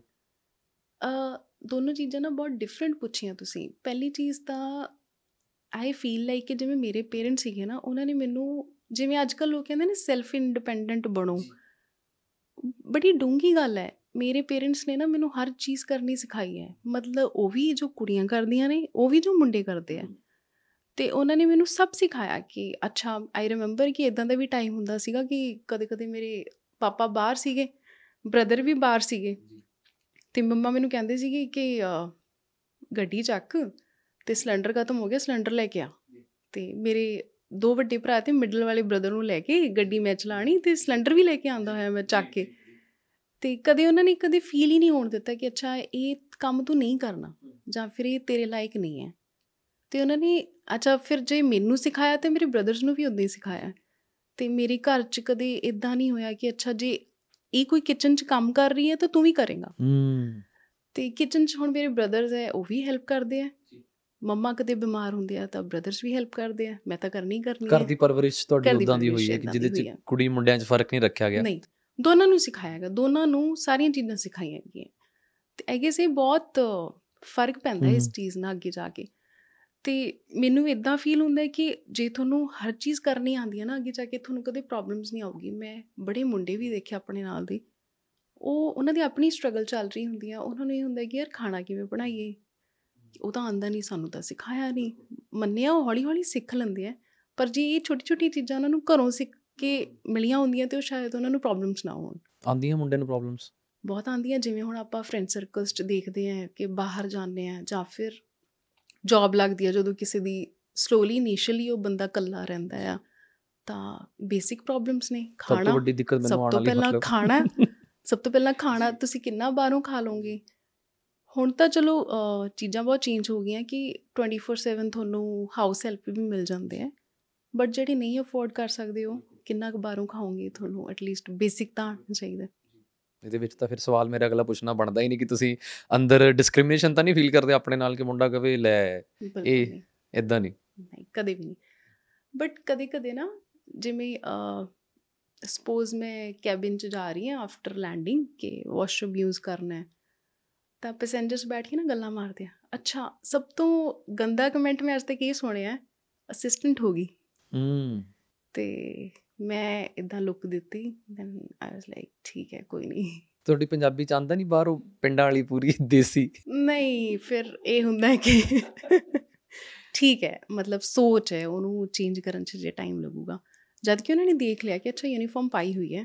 ਕੋਈ ਨਹੀਂ ਅਸਿਸਟੈਂਟ ਹੋਗੀ ये तो Pilot हेल्प नहीं ये तो बनना। हेल्पर होगी या हम्म। असिस्टेंट होगी ये तो हेल्प करने के लिए बैठी होगी हाँ ਤੁਹਾਡਾ ਕਦੀ ਮਨ ਨਹੀਂ ਕੀਤਾ ਕਿ ਦਬੰਗ ਵਾਂਗੂ ਬਣ ਕੇ ਉੱਪਰ ਜਹਾਜ਼ ਹੋਵੇ ਤੇ ਟਰਬੂਲੈਂਸ ਖਰਾਬ ਹੋਵੇ ਤੇ ਆ ਕੇ ਮੈਂ ਬਾਹਰ ਕਵਾਂ ਜੱਟੀ ਆ ਖੜੀ ਆਈ ਵਿਸ਼ ਆਈ ਵਿਸ਼ ਬਟ ਅਲਾਉਡ ਨਹੀਂ ਹੈ ਕਿ ਜਿਹੜੇ ਅੰਡਰਐਸਟੀਮੇਟ ਕਰਦੇ ਨੇ ਉਹਨਾਂ ਨੂੰ ਪਤਾ ਲੱਗੀ ਹਾਂ ਵੀ ਤੁਹਾਡੀ ਜ਼ਿੰਦਗੀ ਹੁਣ ਮੇਰੇ ਹੱਥ ਹੈ ਐਦਾਂ ਦਾ ਨਹੀਂ ਕੁਝ ਨਹੀਂ ਖੁਸ਼ ਹੋ ਤੁਸੀਂ ਆਪਣੇ ਪ੍ਰੋਫੈਸ਼ਨ ਤੋਂ ਪੂਰੇ? ਬਹੁਤ। ਬੜਾ ਪੋਜ਼ਿਟਿਵ ਹੋ ਰਿਹਾ ਮੈਮ ਤੁਹਾਡਾ ਤੁਸੀਂ ਬਹੁਤ ਵਧੀਆ ਕੰਮ ਕਰ ਰਹੇ ਹੋ। ਐਜ਼ ਅ ਹਿਊਮਨ ਬੀਇੰਗ ਵੀ ਬੜੇ ਵਧੀਆ ਹੋ ਜਿੰਨੀ ਹੁਣ ਤੱਕ ਆਪਾਂ ਗੱਲਬਾਤ ਕੀਤੀ ਹੈ। ਹੋਰ ਕੀ ਤੁਸੀਂ ਸਾਡੇ ਨਾਲ ਸ਼ੇਅਰ ਕਰ ਸਕਦੇ ਹੋ? ਓਕੇ ਤੇ ਮੈਂ ਨਾ ਐਕਚੁਅਲੀ ਤੁਹਾਨੂੰ ਕੰਟੈਕਟ ਕਰਨ ਦੀ ਪਿਛਲੇ 2 ਸਾਲ ਤੋਂ ਟਰਾਈ ਕਰ ਰਹੀ ਸੀ ਕਿ ਪਹਿਲਾਂ ਤਾਂ ਮੈਨੂੰ ਸੀਗਾ ਮੈਂ ਬਰਥਡੇ ਤੇ ਜਾਣਾ ਮੈਂ ਹੈਲਪ ਕਰਨੀ ਹੈ। ਹੁਣ ਮੈਨੂੰ 2 ਦਿਨ ਦੀ ਛੁੱਟੀ ਸੀ ਮੈਂ ਘਰ ਆਈ ਸੀ। ਨਿਊ ਇਅਰ ਤੇ ਪਾਠ ਸੀਗਾ ਤੇ ਸ਼ਹੀਦੀ ਦਿਹਾੜੇ ਚੱਲ ਰਹੇ ਹੈ। ਨਗਰ ਕੀਰਤਨ ਚੱਲ ਰਿਹਾ ਤੇ ਕੱਲ ਮੈਂ ਆਪਣੇ ਪਾਪਾ ਨੂੰ ਦੱਸ ਰਹੀ ਸੀ ਪਾਪਾ ਕਹਿੰਦੇ ਕਿ ਨਗਰ ਕੀਰਤਨ ਚੱਲ ਰਿਹਾ ਕਿ ਪੁੱਤ ਕੀ ਡੋਨੇਟ ਕਰਨਾ ਡੋਨੇਸ਼ਨ ਕੀ ਹੈ? ਮੈਂ ਕਿਹਾ ਪਾਪਾ ਵੀ ਮੈਂ ਇੰਨੀ ਡੋਨੇਸ਼ਨ ਕਰਨੀ ਹੈ। ਫਿਰ ਅੱਛਾ ਉਹਨਾਂ ਨੂੰ ਯਾਦ ਆਇਆ ਕਹਿੰਦੇ ਤੂੰ ਤਾਂ ਮੈਨੂੰ ਕਹਿੰਦੀ ਸੀ ਕਿ ਬਰਥਡੇ ਤੇ ਜਾਣਾ ਹੈ ਉੱਥੇ ਡੋਨੇਸ਼ਨ ਕਰਨੀ ਹੈ। ਕਹਿੰਦੇ ਚੰਗਾ ਹੋਊਗਾ ਜੇ ਤੂੰ ਉੱਥੇ ਜਾਏ ਇੱਥੇ ਦੇਣ ਦੀ ਬਜਾਏ। ਤੇ ਫਿਰ ਮਨਾ ਨਹੀਂ ਕੀਤਾ। ਪਰ ਉਹਨਾਂ ਨੇ ਮੈਨੂੰ ਸਮਝਾਇਆ ਕਿ ਅੱਛਾ ਕਿ ਹਿਊਮੈਨਿਟੀ ਲਈ ਕਰੇਂਗੀ ਤਾਂ ਹੋਰ ਚੰਗੀ ਗੱਲ ਹੈ। ਕਿ ਤੂੰ ਇੱਥੇ ਵੀ ਕਰ ਪਰ ਉੱਥੇ ਵੀ ਜਾਈਂ। ਜੀ। ਤੇ ਮੈਂ ਬੜੀ ਖੁਸ਼ ਸੀਗੀ ਕਿ ਅੱਜ ਮੈਂ ਆਉਂਗੀ ਤੁਹਾਨੂੰ ਮਿਲੂੰਗੀ। ਨਹੀਂ ਥੈਂਕ ਯੂ ਤੁਹਾਡਾ ਬੜੱਪਨ ਹੈ ਜੀ। ਤੁਸੀਂ ਇਸ ਕਾਬਲ ਸਮਝਿਆ। ਤੇ ਮੈਂ ਇੱਕ ਹੋਰ ਸਵਾਲ ਤੁਹਾਡੇ ਕੋਲ ਪੁੱਛਣਾ ਚਾਹੁੰਦਾ ਕਿ ਜਿਵੇਂ ਕੁੜੀਆਂ ਪਹਿਲੇ ਜ਼ਮਾਨੇ ਦੇ ਵਿੱਚ ਹੁੰਦਾ ਸੀਗਾ ਕਿ ਕੁੜੀਆਂ ਨੇ ਕੰਮ ਨਹੀਂ ਕਰਨਾ ਪਰ ਅੱਜ ਕੱਲ ਜ਼ਮਾਨਾ ਬਦਲ ਰਿਹਾ। ਅੱਜ ਕੱਲ ਕੁੜੀਆਂ ਵੀ ਬਰਾਬਰ ਕੰਮ ਕਰ ਰਹੀਆਂ ਨੇ ਮੁੰਡਿਆਂ ਨਾਲੋਂ ਬਿਹਤਰ ਕੰਮ ਕਰ ਰਹੀਆਂ ਨੇ। ਪਰ ਅੱਜ ਵੀ ਕਿਤੇ ਨਾ ਕਿਤੇ ਪਿੰਡਾਂ 'ਚ ਸੋਚ ਹੈ ਕਿ ਕੁੜੀ ਦਾ ਬਸ ਜਲਦੀ ਜਲਦੀ ਵਿਆਹ ਕਰ ਦਿਓ ਤੇ ਵਿਆਹ ਤੋਂ ਬਾਅਦ ਉਹਨਾਂ ਦੇ ਦੋ ਕੁੜੀਆਂ ਜਾਂ ਤਿੰਨ ਕੁੜੀਆਂ ਹੈ, ਫਿਰ ਵਿਆਹ ਤੋਂ ਬਾਅਦ ਉਹ ਮੁੰਡੇ ਵੱਲ ਚਲੇ ਗਏ ਤੇ ਪਿੱਛੇ ਵਿਚਾਰੇ ਬੁਢਾਪਾ ਬਜ਼ੁਰਗਾਂ ਦਾ ਖਰਾਬ ਹੋ ਜਾਂਦਾ। ਪਿੱਛੇ ਮੈਂ ਦੋ ਤਿੰਨ ਕੁੜੀਆਂ ਨੂੰ ਅਸੀਂ ਮਿਲਿਆ ਜਿਹੜੀਆਂ ਵਿਆਹ ਕਰਾਉਣ ਤੋਂ ਬਾਅਦ ਆਪਣੀ ਸੈਲਰੀ ਦੇ ਵਿੱਚੋਂ 50% ਪੇਕੇ ਭੇਜਦੀਆਂ ਨੇ ਤੇ 50 ਸਹੁਰੇ। ਇਸ ਬਾਰੇ ਤੁਸੀਂ ਕੀ ਕਹਿਣਾ ਚਾਹੁੰਦੇ ਹੋ? ਅਹ, ਜਦੋਂ ਮੇਰੀ ਟ੍ਰੇਨਿੰਗ ਸ਼ੁਰੂ ਹੋਈ ਸੀ ਨਾ ਤਾਂ ਲੋਕਾਂ ਨੇ ਨਾ ਇਹ ਵੀ ਕਹਿਣਾ ਸ਼ੁਰੂ ਕਰਤਾ ਸੀ ਕਿ ਇੰਨਾ ਪੈਸਾ ਤੁਸੀਂ ਕੁੜੀ ਤੇ ਕਿਉਂ ਲਾ ਰਹੇ ਹੋ? ਇਹਨੇ ਤਾਂ ਕੱਲ ਨੂੰ ਵਿਆਹ ਕਰਾ ਕੇ ਚਲ ਜਾਣਾ ਹੈ। ਤੇ ਮਤਲਬ ਕੋਈ ਸੈਂਸ ਨਹੀਂ ਬਣਦੀ ਤੁਸੀਂ ਇੰਨਾ ਪੈਸਾ ਕਿਉਂ ਲਾ ਰਹੇ ਹੋ? ਤਾਂ ਮੇਰੀ ਫੈਮਿਲੀ ਅੱਛੀ ਸੀ, ਉਹਨਾਂ ਨੇ ਸਿਰਫ ਇਹੀ ਕਿਹਾ ਕਿ ਇਹਦਾ ਸੁਪਨਾ ਹੈ, ਅਸੀਂ ਮਤਲਬ ਆਪਣਾ ਸਭ ਕੁਝ ਵੇਚ ਦਾਂਗੇ, ਇਹਦਾ ਸੁਪਨਾ ਪੂਰਾ ਕਰਨ ਦੇ ਲਈ, ਸਾਨੂੰ ਫ਼ਰਕ ਨਹੀਂ ਪੈਂਦਾ, ਅਸੀਂ ਇਸ ਸੋਚ ਨਹੀਂ ਬੈਠੇ ਕਿ ਇਹ ਸਾਨੂੰ ਰਿਟਰਨ ਕਰੂਗੀ ਜਾਂ ਵਾਪਸ ਆਊਗਾ। ਪਰ ਪਰਸਨਲੀ ਮੈਨੂੰ ਇਹ ਲੱਗਦਾ ਹੈ ਕਿ ਜੇ ਮੇਰਾ ਭਰਾ ਹੈਲਪ ਕਰ ਰਿਹਾ, ਤਾਂ ਵਾਈ ਨਾਟ ਮੀ ਹੂੰ। ਮੇਰੇ ਤੇ ਵੀ ਤਾਂ ਉਨੇ ਹੀ ਪੈਸੇ ਲਾਏ ਨੇ ਮੈਨੂੰ ਲੱਗਦਾ ਉਹਨਾਂ ਨਾਲੋਂ ਜ਼ਿਆਦਾ ਲਾਏ ਨੇ। ਬਿਲਕੁਲ। ਆਈ ਗੈਸ ਉਹਨਾਂ ਤੇ ਇੰਨਾ ਖਰਚਾ ਨਹੀਂ ਹੋਇਆ ਹੋਊਗਾ ਜਿੰਨਾ ਮੇਰੇ ਤੇ ਹੋਇਆ। ਦੂਸਰੀ ਜਿਵੇਂ ਮੈਂ ਤੁਹਾਨੂੰ ਦੱਸਿਆ ਕਿ ਸੈਲਫ ਇੰਡੀਪੈਂਡੈਂਟ ਮੈਨੂੰ ਬਚਪਨ ਤੋਂ ਬਣਾਇਆ ਕਿ ਸਾਰੇ ਕੰਮ ਤੂੰ ਕਰਨੇ ਆ। ਤੇ ਉਹਨਾਂ ਨੇ ਇਹ ਵੀ ਸਿਖਾਇਆ ਕਿ ਪੁੱਤ ਕਮਾਣਾ ਵੀ ਤੂੰ ਹੀ ਹੈ ਤੂੰ ਆਪਣੀ ਜ਼ਿੰਦਗੀ ਜੀਣੀ ਹੈ ਤੂੰ ਆਪ ਕਮਾਏਂਗੀ। ਤੇ ਮੰਗਣਾ ਗਲਤ ਨਹੀਂ ਹੈ ਪਰ ਤੁਸੀਂ ਜੇ ਕਮਾ ਰਹੇ ਹੋ ਤਾਂ ਤੁਸੀਂ ਆਪਣੇ ਇਨ-ਲॉज ਦੀ ਵੀ ਹੈਲਪ ਕਰ ਸਕਦੇ ਹੋ ਆਪਣੇ ਪੇਰੈਂਟਸ ਦੀ ਵੀ ਹੈਲਪ ਕਰ ਸਕਦੇ ਹੋ। ਇਹ ਵੀ ਕੰਡੀਸ਼ਨ ਆ ਸਕਦੀ ਹੈ ਕਿ ਸਮ ਟਾਈਮ ਥੋੜਾ ਹਸਬੰਡ ਨੂੰ ਵੀ ਤੁਹਾਡੀ ਹੈਲਪ ਦੀ ਜ਼ਰੂਰਤ ਹੋਏ। ਠੀਕ ਹੈ ਜੇ ਮੁੰਡੇ ਕਰ ਰਹੇ ਤਾਂ ਤੁਸੀਂ ਕਿਉਂ ਨਹੀਂ? ਤੁਸੀਂ ਵੀ ਤਾਂ ਹੈਲਪਰ ਬਣ ਸਕਦੇ ਹੋ ਨਾ। ਤੇ ਆਈ ਫੀਲ ਲਾਈਕ ਕਿ ਤੁਹਾਨੂੰ ਸਾਰਿਆਂ ਨੂੰ ਇੰਡੀਪੈਂਡੈਂਟ ਹੋਣਾ ਚਾਹੀਦਾ ਹੈ ਸਭ ਨੂੰ ਕਮਾਉਣਾ ਚਾਹੀਦਾ ਹੈ। ਬੈਠ ਕੇ ਖਾਣ ਵਾਲਿਆਂ ਤਾਂ ਆਈ ਡੋਨਟ ਥਿੰਕ ਸੋ ਕਿ ਦਿਸ ਇਜ਼ ਗੁੱਡ ਸਭ ਨੂੰ ਕੰਮ ਕਰਕੇ ਮਿਹਨਤ ਕਰਕੇ ਕਮਾਉਣਾ ਚਾਹੀਦਾ ਹੈ। ਮੁੰਡੇ ਦੀ ਰਿਸਪੌਂਸਿਬਿਲਿਟੀ ਨਹੀਂ ਹੁੰਦੀ ਦੋਨਾਂ ਨੂੰ ਕਰਨਾ ਚਾਹੀਦਾ। ਨਹੀਂ ਨਹੀਂ ਬਿਲਕੁਲ ਮੈਮ ਮੇਰੀ ਖੁਦ ਇਹੀ ਸੋਚ ਹੈ ਕਿ ਸਾਰੇ ਅੱਗੇ ਹੋ ਕੇ ਆਪਣੇ ਪਰਿਵਾਰ ਸਾਂਭਣ। ਸਾਡਾ ਤਾਂ ਕੰਮ ਹੀ ਉਦਾਂ ਦਾ ਹੈ ਤੇ ਸਾਨੂੰ ਰੋਜ਼ ਇੰਨੀਆਂ ਗਰਾਊਂਡ ਤੇ ਸਟੋਰੀਜ਼ ਦੇਖਣ ਨੂੰ ਮਿਲਦੀਆਂ ਨੇ ਤਾਂ ਬੜਾ ਬੁਰਾ ਫੀਲ ਹੁੰਦਾ ਕਿ ਇੱਕ ਪੋਡਕਾਸਟ ਜ਼ਰੀਆ ਸਾਨੂੰ ਹੁਣ ਮਿਲਿਆ ਜਿੱਥੇ ਅਸੀਂ ਆਪਣੀ ਖੁੱਲ ਕੇ ਦਿਲ ਦੀ ਗੱਲ ਰੱਖ ਸਕੀਏ ਔਰ ਗੈਸਟ ਦੀ ਵੀ ਸੁਣੀਏ। ਤੇ ਮੈਮ ਜਦੋਂ ਤੁਸੀਂ ਫਲਾਈ ਕਰਦੇ ਹੋ ਉਦੋਂ ਮੂਡ ਮੈਟਰ ਕਰਦਾ ਤੁਹਾਡੀ ਫਲਾਈਂਗ ਤੇ ਕਿ ਅੱਜ ਸਾਨੂੰ ਸਿਖਾਇਆ ਜਾਂਦਾ ਕਿ ਅੱਛੇ ਮੂਡ ਨਾਲ ਆਣਾ ਹੈ। ਤੁਸੀਂ ਆਪਣਾ ਇਮੋਸ਼ਨਲ ਗਾਰਬੇਜ ਪਿੱਛੇ ਛੱਡ ਕੇ ਆਣਾ ਉਹ ਕਿੱਦਾਂ ਛੱਡਦੇ ਹੋ ਪਿੱਛੇ? ਇਹ ਵੈਸੇ ਬੜੀ ਵਧੀਆ ਚੀਜ਼ ਹੈ। ਅੱਜ ਮੈਂ ਸਵੇਰੇ ਹੀ ਸੁਣ ਰਿਹਾ ਸੀਗਾ ਕਿ ਇਨਸਾਨ ਜਦੋਂ ਵੀ ਕੁਝ ਖਾਂਦਾ ਹੈ ਤਾਂ ਸਵੇਰੇ ਸਾਰੀ ਵੇਸਟ ਆਊਟ ਕਰ ਦਿੰਦਾ ਹੈ ਤੇ ਆਪਣੇ ਆਪ ਨੂੰ ਫਰੈਸ਼ ਫੀਲ ਕਰਦਾ ਹੈ। ਤੇ ਜਿਹੜੇ 네ਗੇਟਿਵ ਥਾਟ ਸਾਰਾ ਦਿਨ ਹੋ ਉਹ ਕਦੀ ਫਰੈਸ਼ ਹੋਏ ਹੀ ਨਹੀਂ ਕਦੀ ਕੱਢੇ ਹੀ ਨਹੀਂ ਬਾਹਰ। ਤਾਂ ਤੁਸੀਂ ਇਹ ਟੌਪਿਕ ਛੇੜ ਲਿਆ ਹੁਣ ਤੇ ਇਹਦੇ ਤੇ ਗੱਲ ਕਰਦੇ ਹਾਂ ਜੀ। ਓਕੇ ਬਹੁਤ ਟਫ ਹੈ ਕਿ ਸਪੋਜ਼ ਕਰੋ ਸਾਰਿਆਂ ਦੀ ਮੂਡ ਸਵੇਰੇ ਸਵੇਰੇ ਠੀਕ ਨਹੀਂ ਹੁੰਦੇ ਫਲਾਈਟ ਤੋਂ ਪਹਿਲਾਂ। ਕਦੇ ਕਿਸੇ ਨਾਲ ਕੁਝ ਹੋਇਆ ਹੋਊਗਾ ਕਿਸੇ ਦੀ ਕੋਈ ਪ੍ਰੋਬਲਮ ਹੋਊਗੀ ਕੋਈ ਫੈਮਿਲੀ ਪ੍ਰੋਬਲਮ ਹੋਊਗੀ। ਮੈਂ ਪਰਸਨਲੀ ਕੀ ਕਰਦੀ ਆ ਮੇਰੇ ਘਰ ਤੋਂ 에ਅਰਪੋਰਟ ਦਾ ਡਿਸਟੈਂਸ 20 ਮਿੰਟ ਦਾ ਹੈ। ਮੈਂ ਹਰ ਫਲਾਈਟ ਤੋਂ ਪਹਿਲਾਂ ਜੇ ਮੈਂ ਸਵੇਰੇ ਜਾ ਰਹੀ ਆ ਤਾਂ ਪਾਪਾ ਦੀਆਂ ਗੱਲਾਂ ਯਾਦ ਆਉਂਦੀਆਂ ਕਿ ਪੁੱਤ ਪਾਠ ਕਰਕੇ ਜਾਣਾ ਹੈ। ਤੇ ਮੈਂ ਸਵੇਰੇ ਸਵੇਰੇ ਆਪਣੀ ਕੈਬ ਦੇ ਵਿੱਚ ਬੈਠ ਕੇ ਨਾ ਪਾਠ ਲਾ ਲੈਣਾ। ਤੇ ਸਵੇਰ ਸਵੇਰ ਦਾ ਟਾਈਮ ਹੈ ਤਾਂ ਜਪਜੀ ਸਾਹਿਬ ਕਰੂੰਗੀ ਸ਼ਾਮ ਦਾ ਟਾਈਮ ਹੈ ਤਾਂ ਰਹਿਰਾ ਸਾਹਿਬ ਲਗਾਉਂਗੀ YouTube ਤੇ ਲਗਾ ਕੇ ਬੈਠ ਜਾਣਾ। ਤੇ ਲਗਾਉਣਾ ਵੀ ਇਦਾਂ ਕਿ ਡਰਾਈਵਰ ਨੂੰ ਵੀ ਸੁਣੇ। ਜੀ ਉਹ ਵੀ ਉਹਨਾਂ ਦੇ ਵੀ ਕੰਨਾਂ 'ਚ ਬਾਣੀ ਉਹਨਾਂ ਦੇ ਵੀ ਕੰਨਾਂ। 'ਚ। ਤੇ ਇਦਾਂ 20 ਮਿੰਟ ਨਿਕਲ ਜਾਂਦੇ ਆ ਤੇ ਦਿਮਾਗ ਫਰੈਸ਼ ਹੋ ਜਾਂਦਾ ਹੈ ਤੇ ਬਾਕੀ ਚੀਜ਼ਾਂ ਦਿਮਾਗ 'ਚ ਆਉਂਦੀਆਂ ਹੀ ਨਹੀਂ। ਆਰਾਮ ਨਾਲ ਚਿਲ ਹੋ ਕੇ ਰਿਲੈਕਸਡ ਹੋ ਕੇ ਫਲਾਈਟ ਖਰੀਦੀ ਹੈ ਤੇ ਵਾਪਸ ਆ ਜਾਏਗਾ। ਜੋ ਵੀ ਪ੍ਰੋਬਲਮਸ ਹੁੰਦੀਆਂ ਆਫਟਰ ਲੈਂਡਿੰਗ ਦੇਖੋ। ਬਟ ਤੁਸੀਂ ਫਲਾਈਟ ਤੇ ਜਾ ਰਹੇ ਹੋ ਹਿਊਜ ਰਿਸਪੌਂਸਿਬਿਲਿਟੀ ਹੈ ਪੈਸੇਂਜਰਸ ਬੈਠੇ ਹੈ ਕਦੀ ਤੁਹਾਨੂੰ ਆਪਣੇ 5 ਸਾਲ ਦੇ ਕੈਰੀਅਰ 'ਚ ਕੋਈ ਐਮਰਜੈਂਸੀ ਫੀਲ ਹੋਈ? ਕਦੀ ਕੋਈ ਲੱਗਿਆ ਤੁਹਾਨੂੰ ਕਿ ਇਹ ਸਿਚੁਏਸ਼ਨ ਕੀ ਬਣ ਗਈ? ਹੁਣ ਨਰਵਸ ਟਾਈਪ ਕੁਝ ਹੋਇਆ ਇਦਾਂ ਦਾ? ਨਹੀਂ, ਮੈਂ ਜਿਵੇਂ ਤੁਹਾਨੂੰ ਦੱਸਿਆ ਕਿ ਸਾਨੂੰ ਟ੍ਰੇਨਡ ਹੀ ਇੰਨਾ ਹਾਰਡ ਕੀਤਾ ਜਾਂਦਾ ਹੈ ਕਿ ਫੀਲ ਹੀ ਨਹੀਂ ਹੁੰਦਾ ਕਦੇ। ਕੋਈ ਮੇਜਰ ਐਮਰਜੈਂਸੀ ਤਾਂ ਨਹੀਂ ਆਈ, ਨਾ ਹੀ ਆਵੇ। ਬਟ ਜੇ ਕਿ ਕਦੇ ਆ ਵੀ ਗਈ ਤਾਂ strongly will follow the procedures ਤੇ ਸਟਰੋਂਗਲੀ ਉਹਨੂੰ ਮੈਨੇਜ ਕਰਾਂ ਫੈਸਿਲਿਟੀਆਂ ਕੀ ਕੀ ਮਿਲਦੀਆਂ ਮੈਮ ਇੱਕ ਐਜ਼ ਅ ਪਾਇਲਟ ਨੂੰ ਕੀ ਕੀ ਸੁਵਿਧਾਵਾਂ ਮਿਲਦੀਆਂ ਨੇ ਤੁਹਾਨੂੰ? ਸਰਕਾਰੀ ਸੁਵਿਧਾਵਾਂ ਤੋਂ ਵੱਧ ਮਿਲਦੀਆਂ ਕਿ ਘੱਟ? ਸਰਕਾਰੀ ਸੁਵਿਧਾਵਾਂ ਸੈਲਰੀ ਤੋਂ ਇਲਾਵਾ। ਤੁਹਾਨੂੰ 5 ਸਟਾਰ ਸਟੇ ਹੁੰਦਾ ਹੈ। ਇੱਕ ਤਾਂ ਇਹ ਮੈਨੂੰ ਪਤਾ ਹੈ ਸਟਾਫ ਨੂੰ। ਸਾਰੇ ਨੂੰ ਹਨਾ? ਇਨਕਲੂਡਿੰਗ ਪਾਇਲਟਸ ਐਂਡ ਕੈਬਨ ਕਰੂ ਹੋਰ ਕੀ ਕੀ ਫੈਸਿਲਿਟੀਆਂ ਤੁਹਾਨੂੰ ਮਿਲਦੀਆਂ ਨੇ? ਆਈ ਗੈਸ ਜਿੰਨੀ ਸੈਲਰੀ ਮਿਲਦੀ ਹੈ ਬਾਕੀ ਫੈਸਿਲਿਟੀਆਂ ਦੀ ਜ਼ਰੂਰਤ ਨਹੀਂ ਹੈ। ਖਾਣਾ ਅੱਛਾ ਮਿਲ ਰਿਹਾ ਸਟੇ ਅੱਛਾ ਮਿਲ ਰਿਹਾ। ਆਈ ਐਮ ਸੈਟੀਸਫਾਈਡ ਇਹਨਾਂ ਨਾਲ ਤੇ ਜਿੱਦਾਂ ਕੋਈ ਐਮਰਜੈਂਸੀ ਵੀ ਮੈਮ ਕਿਸੇ ਪਾਇਲਟ ਨੂੰ ਸਪੋਜ਼ ਖੜੇ ਪੈਰ ਕੋਈ ਤਬੀਅਤ ਖਰਾਬ ਹੋ ਗਈ ਤਾਂ ਉਹ ਆਪਣੀ ਫਲਾਈਟ ਮਨਾ ਵੀ ਕਰ ਸਕਦਾ ਕਿ ਨਹੀਂ ਉਹਨੂੰ ਜਾਣਾ ਹੀ ਪੈਣਾ? ਜਿਵੇਂ ਤੁਸੀਂ ਮੇਰੇ ਤੋਂ ਛੁੱਟੀਆਂ ਪੁੱਛੀਆਂ ਸੀ ਮੈਂ ਤੁਹਾਨੂੰ ਕਿਹਾ ਸੀ 12 ਸਿਕ ਲੀਵ ਮਿਲਦੇ ਆ। ਤੇ ਸਪੋਜ਼ ਕਿ ਮੈਂ ਅੱਜ ਠੀਕ ਨਹੀਂ ਆ ਮੈਂ ਆਈਲ ਰਿਪੋਰਟ ਸਿਕ ਕਿ ਮੈਂ ਠੀਕ ਨਹੀਂ ਆ ਤਾਂ ਜਿਵੇਂ ਇੱਕ ਫਲਾਈਟ ਦੇ ਲਈ ਨਾ ਕੁਝ ਪਾਇਲਟ ਸਟੈਂਡ ਬਾਏ ਤੇ ਰੱਖੇ ਹੁੰਦੇ ਆ ਕਿ ਅੱਛਾ ਇੱਕ ਬਿਮਾਰ ਹੈ ਨਾ ਤਾਂ ਦੂਸਰੇ ਨੂੰ ਉਸ ਫਲਾਈਟ ਦੇ ਲਈ ਪੁਲ ਆਊਟ ਕਰ ਲੈਣਗੇ। ਮਿਨੀਮਮ ਦੋ ਪਾਇਲਟਸ ਚਾਹੀਦੇ ਇੱਕ ਫਲਾਈਟ ਕਿ ਨਹੀਂ ਇਦਾਂ ਦਾ ਵੀ ਕੁਝ ਨਹੀਂ ਹੁੰਦਾ? ਕੈਪਟਨ ਤੇ ਫਰਸਟ ਆਫੀਸਰ ਤਾਂ ਹੁੰਦੇ ਹੀ ਹੁੰਦੇ ਆ। ਉਹ ਦੋਨੋਂ ਤਾਂ ਚਾਹੀਦੇ ਹੀ ਚਾਹੀਦੇ ਆ. ਉਹਨਾਂ ਦੋਨਾਂ ਚੋਂ ਜੇ ਇੱਕ ਬਿਮਾਰ ਹੁੰਦਾ ਹੈ ਤੇ ਉਹ ਰਿਪੋਰਟ ਕਰ ਦਿੰਦਾ within a limited time ਕਿ ਇੰਨੇ ਟਾਈਮ ਤੋਂ ਪਹਿਲਾਂ ਪਹਿਲਾਂ ਦੱਸਣਾ ਹੁੰਦਾ ਹੈ ਕਿ ਤੁਸੀਂ ਠੀਕ ਨਹੀਂ ਹੋ। ਤਾਂ ਜੋ ਸਟੈਂਡ ਬਾਏ ਤੇ ਪਾਇਲਟ ਹੁੰਦਾ ਹੈ ਉਹ ਆ ਕੇ ਉਹ ਫਲਾਈਟ ਕਰੂਗਾ। ਜਿਵੇਂ ਅਸੀਂ ਫਿਲਮਾਂ 'ਚ ਹੀ ਦੇਖਿਆ ਕਿ ਜਦੋਂ ਕਿਸੇ ਪੈਸੇਂਜਰ ਨੂੰ ਐਮਰਜੈਂਸੀ ਪੈਂਦੀ ਹੈ ਜਹਾਜ਼ ਲੈਂਡ ਹੋ ਜਾਂਦਾ ਨੀਚੇ ਕੋਈ ਹਾਰਟ ਅਟੈਕ ਆ ਗਿਆ ਕੋਈ ਹੋਰ ਐਮਰਜੈਂਸੀ ਆ ਗਈ। ਅਸਲ 'ਚ ਕੀ ਹੁੰਦਾ ਸਿਚੁਏਸ਼ਨ ਦੇ ਵਿੱਚ? ਕਿ ਜੇ ਕਿਸੇ ਪੈਸੇਂਜਰ ਨੂੰ ਕੋਈ ਐਮਰਜੈਂਸੀ ਆ ਗਈ ਹੈਲਥ ਇਸ਼ੂ ਆ ਗਿਆ ਫਿਰ ਕੀ ਕਰਦੇ ਨੇ? ਸੇਮ ਪ੍ਰੋਸੀਜਰ ਹੈ ਕਿ ਪਹਿਲਾਂ ਤਾਂ ਨੀਚੇ ATC ਨੂੰ ਦੱਸੋ 에ਅਰ ਟ੍ਰੈਫਿਕ ਕੰਟਰੋਲਰ ਨੂੰ ਕਿ ਇਹ ਪ੍ਰੋਬਲਮ ਆਈ ਹੈ, ਤਾਂ ਜਿੰਨਾ ਜਲਦੀ ਹੋ ਸਕੇ ਲੈਂਡ ਕਰੋ। ਲੈਂਡਿੰਗ ਤੋਂ ਬਾਅਦ ਉੱਥੇ ਸਾਰੀਆਂ ਫੈਸਿਲਿਟੀਆਂ ਅਵੇਲੇਬਲ ਹੋਣਗੀਆਂ। ਡਾਕਟਰ ਵੀ ਹੋਊਗਾ ਐਂਬੂਲੈਂਸ ਵੀ ਹੋਏਗੀ ਇਨ ਕੇਸ ਹਸਪੀਟਲ ਜਾਣਾ, ਉਹ ਸਭ ਕੁਝ ਤਿਆਰ ਹੋਊਗਾ, ਕਿਉਂਕਿ ਅਸੀਂ ਪਹਿਲਾਂ ਹੀ ਇਨਫੋਰਮ ਕਰ ਦਿੰਦੇ ਪਰ ਜੇ ਆਪਣੀ ਡੈਸਟੀਨੇਸ਼ਨ ਦੂਰ ਹੈ ਤਾਂ ਇਨ ਬਿਟਵੀਨ ਕੋਈ 에ਅਰਪੋਰਟ ਹੋਊਗਾ ਜਿੱਥੇ ਆਪਾਂ ਲੈਂਡ ਕਰ ਸਕਦੇ ਹਾਂ ਸੁਟੇਬਲ 에ਅਰਪੋਰਟ ਹੋਊਗਾ ਤਾਂ ਉੱਥੇ ਲੈਂਡਿੰਗ ਕਰੋ ਤੇ ਉਸ ਤੋਂ ਬਾਅਦ ਉਸ ਨੂੰ ਮੈਡੀਕਲ ਸਰਵਿਸਿਜ਼ ਪ੍ਰੋਵਾਈਡ ਕਰੋ। ਓਕੇ ਅੰਦਰ ਕੋਈ ਡਾਕਟਰ ਨਹੀਂ ਨਾਲ ਚੱਲਦੇ?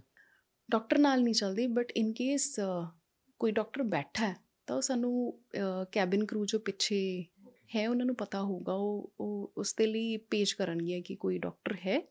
ਅਗਰ ਹੈ ਤਾਂ ਉਹ ਦੇਖਣਗੇ ਜੇ ਤਾਂ ਸਿਚੁਏਸ਼ਨ ਕੰਟਰੋਲ 'ਚ ਆਂਦੀ ਹੈ ਤਾਂ ਠੀਕ ਹੈ ਨਹੀਂ ਆਂਦੀ ਹੈ ਤਾਂ ਫਿਰ ਲੈਂਡ ਇੱਕ ਮੇਰਾ ਪਰਸਨਲ ਸਵਾਲ ਹੋ ਰਿਹਾ ਮੈਮ ਕਿ ਜਿਵੇਂ ਅਸੀਂ ਫਲਾਈ ਕਰਦੇ ਹਾਂ ਇਕਨੋਮੀ ਕਲਾਸਿਸ ਦੀਆਂ ਬਾਈ ਕਰਦੇ ਹਾਂ ਟਿਕਟਸ ਕਈ ਵਾਰ ਬਿਜ਼ਨਸ ਕਲਾਸ ਖਾਲੀ ਪਈ ਹੁੰਦੀ ਅੱਗੇ ਤੇ ਕਲਾਇੰਟ ਨੂੰ ਸ਼ਿਫਟ ਕਿਉਂ ਨਹੀਂ ਕਰਦੇ ਅੱਗੇ ਕਿ ਤੁਸੀਂ ਉੱਥੇ ਜਾ ਕੇ ਬਹਿ ਜਾਓ?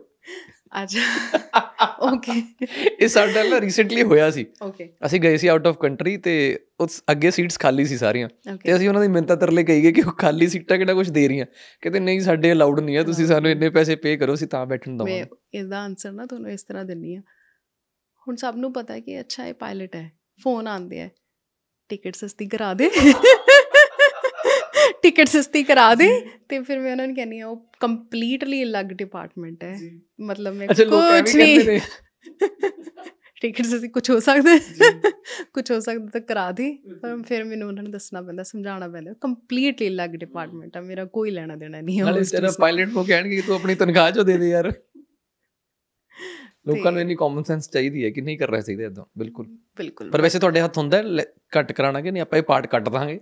ਨਹੀਂ ਨਹੀਂ ਨਹੀਂ ਮੇਰੇ. ਹੱਥ ਨਹੀਂ ਹੁੰਦਾ। ਜਿਵੇਂ discount ਹੋ ਮੈਨੂੰ ਕੋਈ ਜ਼ਰੂਰਤ ਨਹੀਂ ਆਪਣੀ ਫੈਮਿਲੀ ਵਾਸਤੇ ਫਿਰ ਤੁਸੀਂ ਟਿਕਟਸ ਮਤਲਬ ਪੇ ਪੂਰਾ ਪੇ ਕਰਨਾ ਪੈਂਦਾ ਹੈ ਬਲੱਡ ਕਿ ਰਿਲੇਸ਼ਨ ਅਲਾਉਡ ਹੈ. ਜਿਵੇਂ ਮੈਂ ਅਸੀਂ 6 ਜਾਣੇ ਅਲਾਉਡ ਆ ਮੇਰੇ ਉੱਪਰ। Free free free in the sense ਕਿ ਟੈਕਸ ਪੇ ਕਰਨਾ ਪੈਂਦਾ. ਟਿਕਟ ਤੇ ਜਿੰਨਾ ਟੈਕਸ ਹੋਊਗਾ ਉਹ ਦੇਣਾ ਪੈਂਦਾ ਹੈ। ਹਾਂਜੀ।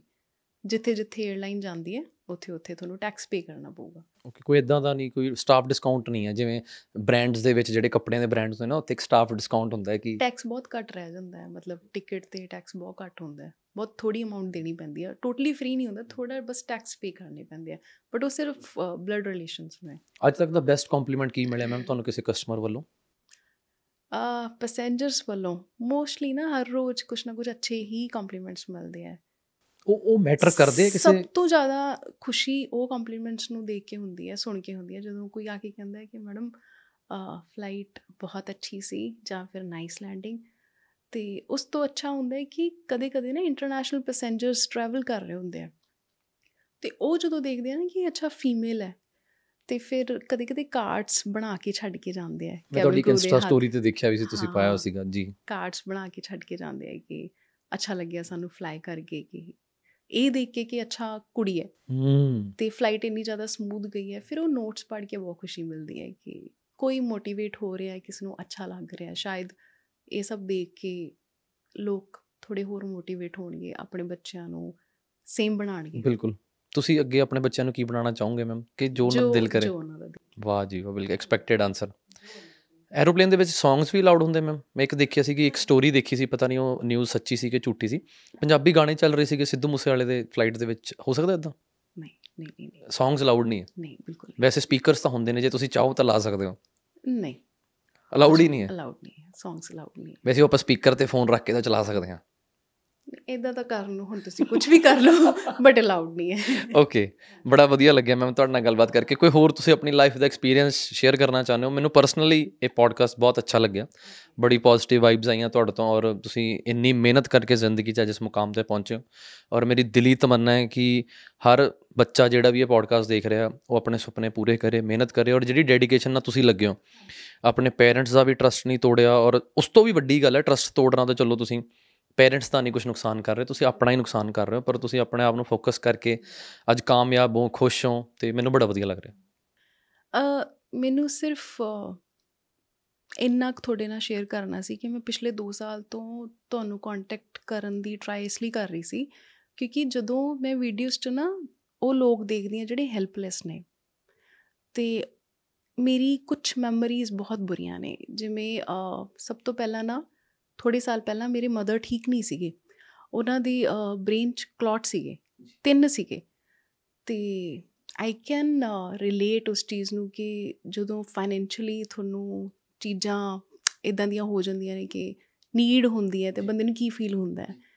ਤੇ ਇੱਥੇ ਹੀ ਆਪਣੇ ਨਾ ਲੁਧਿਆਣੇ ਡਾਕਟਰ ਨੇ ਡਾਕਟਰ ਹੀ ਵਾਸ ਵੈਰੀ ਨਾਈਸ ਤੇ ਉਹਨਾਂ ਨੇ ਬਹੁਤ ਹੈਲਪ ਕੀਤੀ ਸੀ ਇਹ ਲਾਸਟ ਸਟੇਜ ਤੇ ਨਾ ਮੰਮਾ ਨੂੰ ਬਚਾਇਆ ਸੀਗਾ।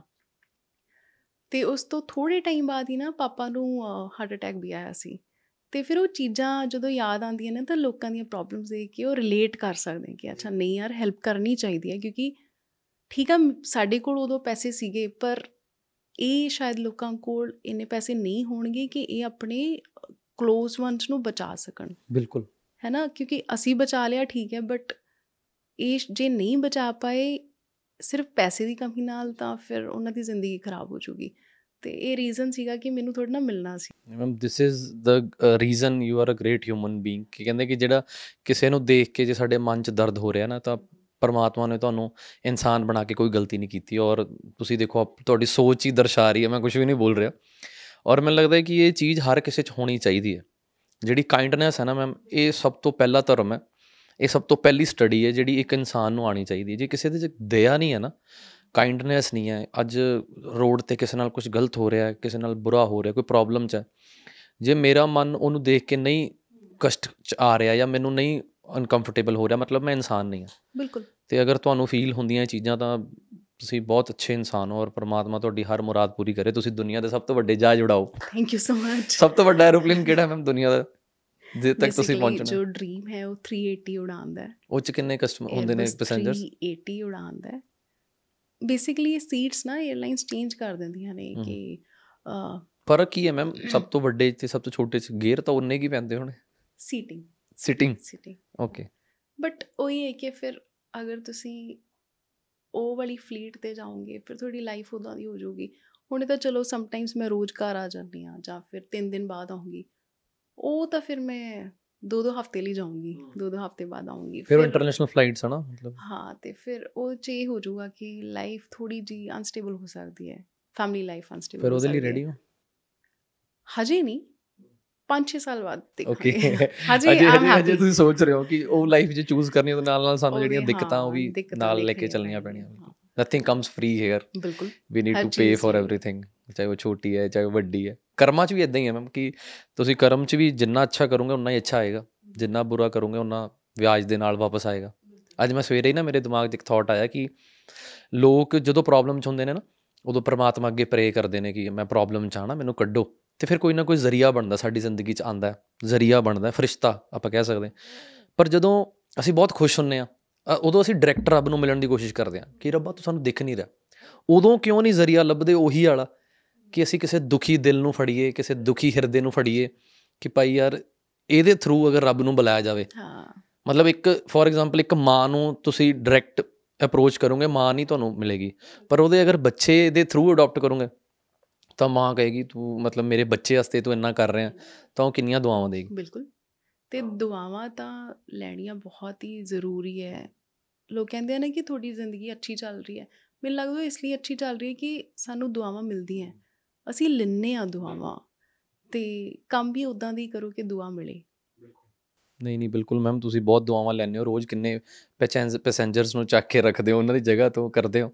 ਤੇ ਕਦੀ ਉੱਪਰ ਵੀ ਫਿਊਲ ਮੈਮ ਖਤਮ ਹੋ ਜਾਂਦਾ ਤੇ ਫਿਊਲ ਚੇਂਜ ਹੁੰਦਾ ਉੱਪਰ ਇਹ ਕਿ ਨਹੀਂ ਜੋ ਤੁਸੀਂ ਬੋਲਿਆ ਮੇਜਰ ਐਮਰਜੈਂਸੀ ਚ ਹੀ ਆਉਂਦਾ ਹੈ ਜੋ. ਨਹੀਂ ਹੁੰਦਾ। ਓਕੇ ਨਹੀਂ ਹੁੰਦਾ। ਕਿ ਫਿਊਲ ਦਾ ਟੈਂਕ ਉੱਪਰ ਅਸੀਂ ਵੀਡੀਓਜ਼ ਦੇਖੀਆਂ ਕਿ ਫਿਊਲ ਦਾ ਟੈਂਕ ਉੱਪਰੋਂ ਹੀ ਫਿਊਲ ਪੈ ਜਾਂਦਾ ਹੁੰਦਾ ਇਦਾਂ ਅੱਛਾ ਉਹ ਚੀਜ਼ ਨਹੀਂ ਉਹ. 에ਅਰ ਫੋਰਸ ਦੇ. ਵਿੱਚ ਹੁੰਦੀ ਹੈ ਹਾਂਜੀ। ਆਮ ਐਰੋਪਲੇਨਸ 'ਚ ਨਹੀਂ ਹੁੰਦੀ? ਨਹੀਂ ਨਹੀਂ ਇਹ ਤਾਂ ਫਿਰ ਜੇ ਫਿਊਲ ਘੱਟ ਹੋ ਰਿਹਾ ਤਾਂ ਐਮਰਜੈਂਸੀ ਦੇ ਵਿੱਚ ਹੀ ਆ ਜਾਊਗਾ।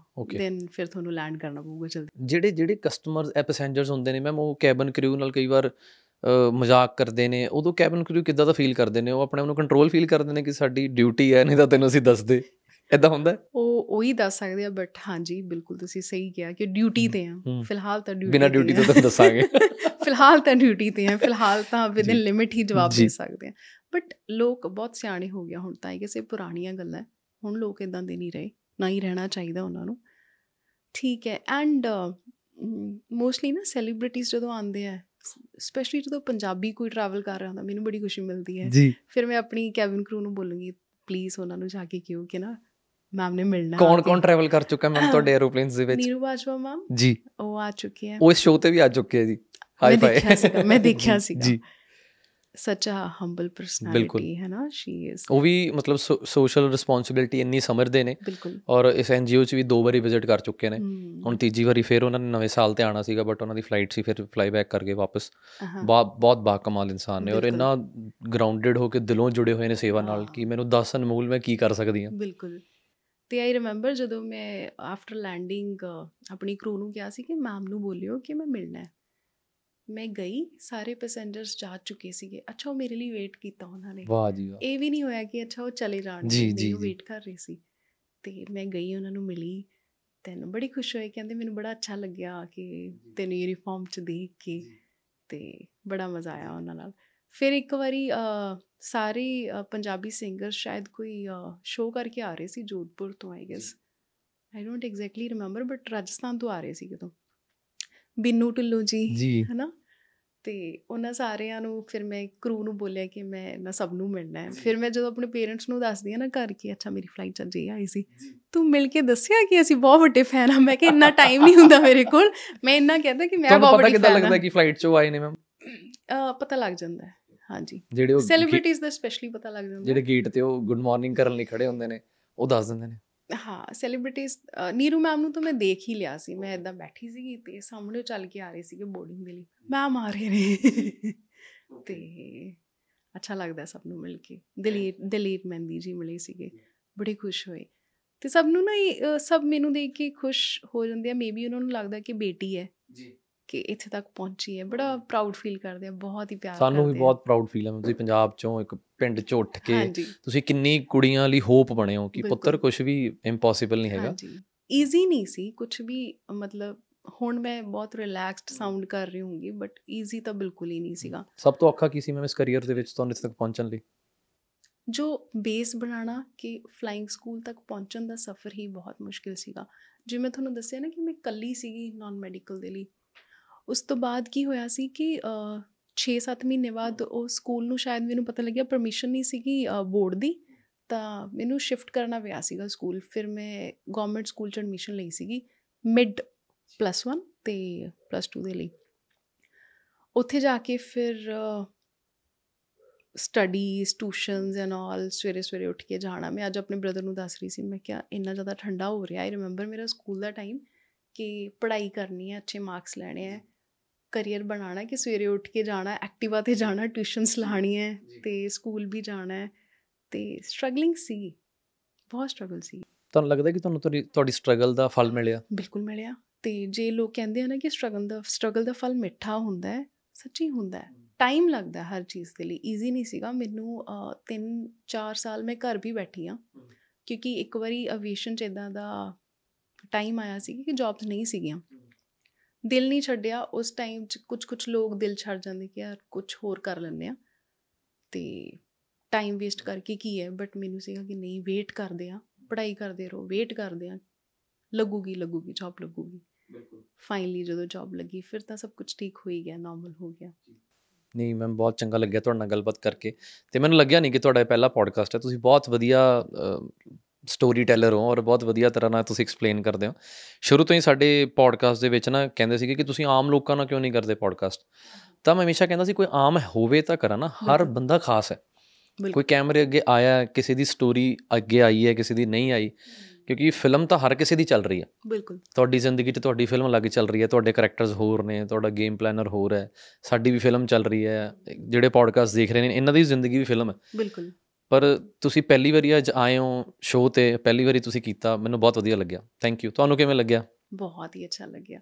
ਮੈਨੂੰ ਇੰਨਾ ਸਮਝ ਆ ਗਿਆ ਕਿ ਮੈਨੂੰ ਸ਼ਾਇਦ ਦੇਖ ਕੇ ਨਾ ਪੇਰੈਂਟਸ ਜ਼ਰੂਰ ਆਪਣੇ ਬੱਚਿਆਂ ਨੂੰ ਮੋਟੀਵੇਟ ਕਰਨਗੇ ਬੱਚੇ ਵੀ ਸਿੱਖਣਗੇ। ਮੈਂ ਆਪਣੀ ਗੱਲ ਕਰਾਂ ਤੇ ਮੈਨੂੰ ਲੱਗਦਾ ਕਿ ਮੇਰੇ ਨਾ ਦਿਮਾਗ 'ਚ ਸਿਰਫ ਦੋ ਹੀ ਚੀਜ਼ਾਂ ਹੁੰਦੀਆਂ ਹਰ ਟਾਈਮ ਕਿ ਫੈਮਿਲੀ ਖੁਸ਼ ਰਹੇ ਤੇ ਮੈਂ ਖੁਸ਼ ਰਹਾਂ। ਹੂੰ। ਕਿਆ ਬਾਤ ਹੈ। ਤੀਸਰੀ ਚੀਜ਼ ਮੇਰੇ ਦਿਮਾਗ 'ਚ ਆਂਦੀ ਹੀ ਨਹੀਂ ਹੈ। ਹਮੇਸ਼ਾ ਤੁਹਾਡੀ ਦੁਨੀਆ ਇਹੀ ਹੈ ਮੈਮ। ਤੁਸੀਂ। ਤੇ ਤੁਹਾਡੀ ਫੈਮਿਲੀ ਔਰ ਹਰ ਇਨਸਾਨ ਲਈ ਇਹੀ ਹੋਣੀ। ਚਾਹੀਦੀ। ਕਿ ਮੈਂ ਵੀ ਇੱਕ ਪਿੱਛੇ ਗੱਲ ਕਹੀ ਸੀ ਮੈਂ ਕਿਹਾ ਯਾਰ ਮੇਰੇ ਨਾਲ ਮੇਰੇ ਚਾਰ ਯਾਰ ਖੁਸ਼ ਨੇ। ਹਾਂਜੀ। ਮੇਰਾ ਪਰਿਵਾਰ ਖੁਸ਼ ਹੈ ਮੈਂ ਖੁਸ਼ ਹਾਂ। ਪੰਜਵੇਂ ਬੰਦੇ ਨੂੰ ਮੈਂ ਖੁਸ਼ ਨਹੀਂ ਕਰਨਾ। ਹਾਂ। ਤੁਸੀਂ ਬਿਲਕੁਲ ਬਹੁਤ ਸੋਹਣੀ ਗੱਲ ਕਹੀ ਮੈਮ। ਤੇ ਮੈਨੂੰ ਇਹ ਹੁੰਦਾ ਮੈਂ ਵੀ ਬਾਅਦ ਵਿੱਚ ਆ ਪਹਿਲਾਂ ਫੈਮਿਲੀ ਖੁਸ਼ ਹੋਣੀ ਚਾਹੀਦੀ ਹੈ। ਤੇ ਮੈਨੂੰ ਯਾਦ ਹੈ ਕਿ ਜਦੋਂ ਮੇਰੀ ਜੌਬ ਲੱਗ ਸੀ ਨਾ ਤੇ ਮੇਰੇ ਦਿਮਾਗ 'ਚ ਇਹ ਸੀਗਾ ਕਿ ਅੱਛਾ ਪਾਪਾ ਨੇ ਇੰਨਾ ਕੁਝ ਕੀਤਾ ਹੈ ਕਿ ਕੁਝ ਪਾਪਾ ਨੂੰ ਰਿਟਰਨ ਕਰਨਾ ਹੈ। ਤੇ ਆਈ ਰਿਮੈਂਬਰ ਕਿ ਉਹਨਾਂ ਦਾ ਬਰਥਡੇ ਸੀਗਾ ਤੇ ਬਰਥਡੇ ਤੇ ਮੈਂ ਘਰ ਆਈ ਸੀ ਤੇ ਉਹ ਬੈਠੇ ਮੈਂ ਕਿਹਾ ਪਾਪਾ ਥੋੜਾ ਜਿਹਾ ਨਾ ਰੈਡੀ ਹੋ ਜਾਓ ਮੇਰੇ ਨਾ ਕੁਝ ਫਰੈਂਡਸ ਨੇ ਆਣਾ ਮਿਲਣ ਲਈ। ਉਹ ਰੈਡੀ ਹੋ ਕੇ ਬੈਠੇ ਤੇ ਬਾਅਦ 'ਚ ਜਦੋਂ ਉਹਨਾਂ ਨੇ ਦੇਖਿਆ ਕਿ ਇਹ ਮੈਨੂੰ ਬਾਹਰ ਲੈ ਗਈ ਆ ਮੇਨ ਗੇਟ ਦੇ ਉੱਪਰ ਗੇਟ ਖੁੱਲਿਆ ਤੇ ਗੱਡੀ ਆਈ। ਵਾਹ ਜੀ ਵਾਹ। ਤੇ ਵਾਟ ਅ ਪ੍ਰਾਊਡ ਮੂਮੈਂਟ ਰੋਣ ਲੱਗ ਗਏ ਉੱਥੇ ਕਿ ਮੈਨੂੰ ਨਹੀਂ ਪਤਾ ਸੀ ਕਿ ਤੂੰ ਮੇਰੇ ਲਈ ਐਡਾ ਗਿਫਟ ਦੇਂਗੀ ਮੈਨੂੰ। ਤੇ ਬੜੇ ਖੁਸ਼ ਹੋਏ ਸੀਗੇ ਦੇਖ ਕੇ। ਤੇ ਮੈਨੂੰ ਇਹ ਲੱਗਦਾ ਹੈ ਕਿ being a daughter it's your responsibility ਕਿ ਤੁਸੀਂ ਆਪਣੇ ਦੋਨੋਂ ਫੈਮਲੀਆਂ ਨੂੰ ਖੁਸ਼ ਰੱਖੋ। ਮਤਲਬ ਇਦਾਂ ਨਹੀਂ ਹੈ ਕਿ ਜਿਵੇਂ ਮੇਰੇ ਬ੍ਰਦਰਸ ਨੇ ਕਿ ਉਹਨਾਂ ਦੀ ਹੀ ਰਿਸਪੌਂਸਿਬਿਲਿਟੀ ਹੈ ਮੇਰੀ ਵੀ ਹੈ। ਜੇ ਉਹਨਾਂ ਦੇ ਪੇਰੈਂਟਸ ਆ ਤਾਂ ਮੇਰੇ ਵੀ ਪੇਰੈਂਟਸ ਨੇ ਤੇ ਮੇਰਾ ਵੀ ਉਨਾ ਹੀ ਹੱਕ ਹੈ ਉਹਨਾਂ ਨੂੰ ਖੁਸ਼ ਰੱਖਣ ਦਾ। ਤੇ ਇਦਾਂ ਨਹੀਂ ਹੈ ਕਿ ਅੱਛਾ ਭਰਾ ਹੈਗੇ ਆ ਸਾਂਭ ਲੈਣਗੇ ਮੇਰਾ ਵੀ ਮੇਰੀ ਵੀ ਰਿਸਪੌਂਸਿਬਿਲਿਟੀ ਹੈ ਉਹਨਾਂ ਨੂੰ ਸੰਭਾਲਣ ਦੀ ਇਸ ਪੋਡਕਾਸਟ ਦੀ ਸਭ ਤੋਂ ਖੂਬਸੂਰਤ ਗੱਲ ਲੱਗੀ ਮੈਮ ਮੈਨੂੰ ਇਹ ਵਾਲੀ ਕਿ ਤੁਸੀਂ ਆਪਣੇ ਫਾਦਰ ਨੂੰ ਗਿਫਟ ਕੀਤਾ। ਔਰ ਉਹ ਚੀਜ਼ਾਂ ਗਿਫਟ ਨਹੀਂ ਹੁੰਦੀਆਂ ਹੁੰਦੀਆਂ ਉਹ ਫੀਲਿੰਗਸ ਹੁੰਦੀਆਂ ਹੁੰਦੀਆਂ ਕਿ ਇੱਕ। ਬੱਚਾ ਆਪਣੇ ਪੇਰੈਂਟਸ ਨੂੰ ਕਿਵੇਂ ਸਾਬਤ ਕਰੇ ਕਿ ਮੈਂ ਤੁਹਾਨੂੰ ਦੁਨੀਆ ਭਰ ਤੋਂ ਸਭ ਤੋਂ ਜ਼ਿਆਦਾ ਪਿਆਰ ਕਰਦਾ ਮੈਂ ਪਿਛਲਾ ਪੋਡਕਾਸਟ ਆਪਣੇ ਪੇਰੈਂਟਸ ਨਾਲ ਕੀਤਾ ਤੇ ਮੈਂ ਆਪਣੇ ਪਾਪਾ ਨਾਲ ਇਦਾਂ ਹੀ ਗੱਲਬਾਤ ਕਰ ਰਿਹਾ ਸੀਗਾ। ਕਰਦੇ ਕਰਦੇ ਉਹਨਾਂ ਦੱਸਿਆ ਕਿ ਸਾਡੀ ਤਾਂ ਆਪ ਅਨਮੋਲ ਜੀ ਨਾਲ ਇੰਨੀ ਲੰਬੀ ਗੱਲਬਾਤ ਪੋਡਕਾਸਟ ਤੇ ਹੋਈ ਹੈ ਤੇ। ਇੰਨਾ ਸਮਾਂ ਹੀ ਨਹੀਂ ਮਿਲਦਾ। ਬਿਲਕੁਲ। ਤੇ ਬੱਚੇ ਦੀ ਕੋਸ਼ਿਸ਼ ਹਮੇਸ਼ਾ ਇਹੀ ਹੁੰਦੀ ਹੈ ਕਿ ਉਹ ਆਪਣੇ ਪੇਰੈਂਟਸ ਨੂੰ ਪ੍ਰਾਊਡ ਫੀਲ ਕਰਾਏ ਔਰ ਉਹਨਾਂ ਲਈ ਕੀ ਕਰੇ। ਬਿਲਕੁਲ।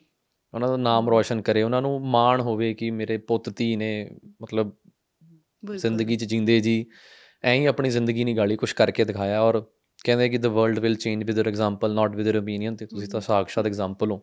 ਤੁਸੀਂ ਕਰਕੇ ਦਿਖਾਇਆ ਆਪਣੀ ਲਾਈਫ ਦੇ ਵਿੱਚ। ਔਰ ਮੇਰੀ ਦਿਲੀ ਤਮੰਨਾ ਮੈਮ ਕਿ ਤੁਸੀਂ ਦੁਨੀਆ ਭਰ ਦੇ ਸਭ ਤੋਂ ਵੱਡੇ ਵੱਡੇ ਜਹਾਜ਼ ਚਲਾਓ। ਤੇ ਅਸੀਂ ਵੀ. ਇਤਫਾਕ ਨਾਲ ਕਦੀ ਤੁਹਾਨੂੰ ਉਸ ਫਲਾਈਟ 'ਚ ਮਿਲ ਗਏ। ਤੇ ਅਸੀਂ ਹਾਂਜੀ। ਕਹੀਏ ਆ ਦੇਖੋ ਸਾਡੇ ਪੰਜਾਬ ਤੋਂ ਭੈਣ ਨੇ ਇੰਨਾ most welcome most welcome thank you so much ma'am ਤੁਸੀਂ ਸਾਨੂੰ ਇੰਨਾ ਕੀਮਤੀ ਸਮਾਂ ਦਿੱਤਾ। ਤੇ ਮਹਾਰਾਜ ਤੁਹਾਨੂੰ ਚੜ੍ਹਦੀ ਕਲਾ 'ਚ ਰੱਖਣ। ਤੇ ਬਹੁਤ ਵਧੀਆ ਤੁਸੀਂ ਜੌਬ ਨਿਭਾ ਰਹੇ ਹੋ as a pilot as a captain as a daughter, as yeah. a wife, or uh, as a podcasting guest. Thank you so much. Thank you so much. Thank, Thank you so you. much. Thank you so much.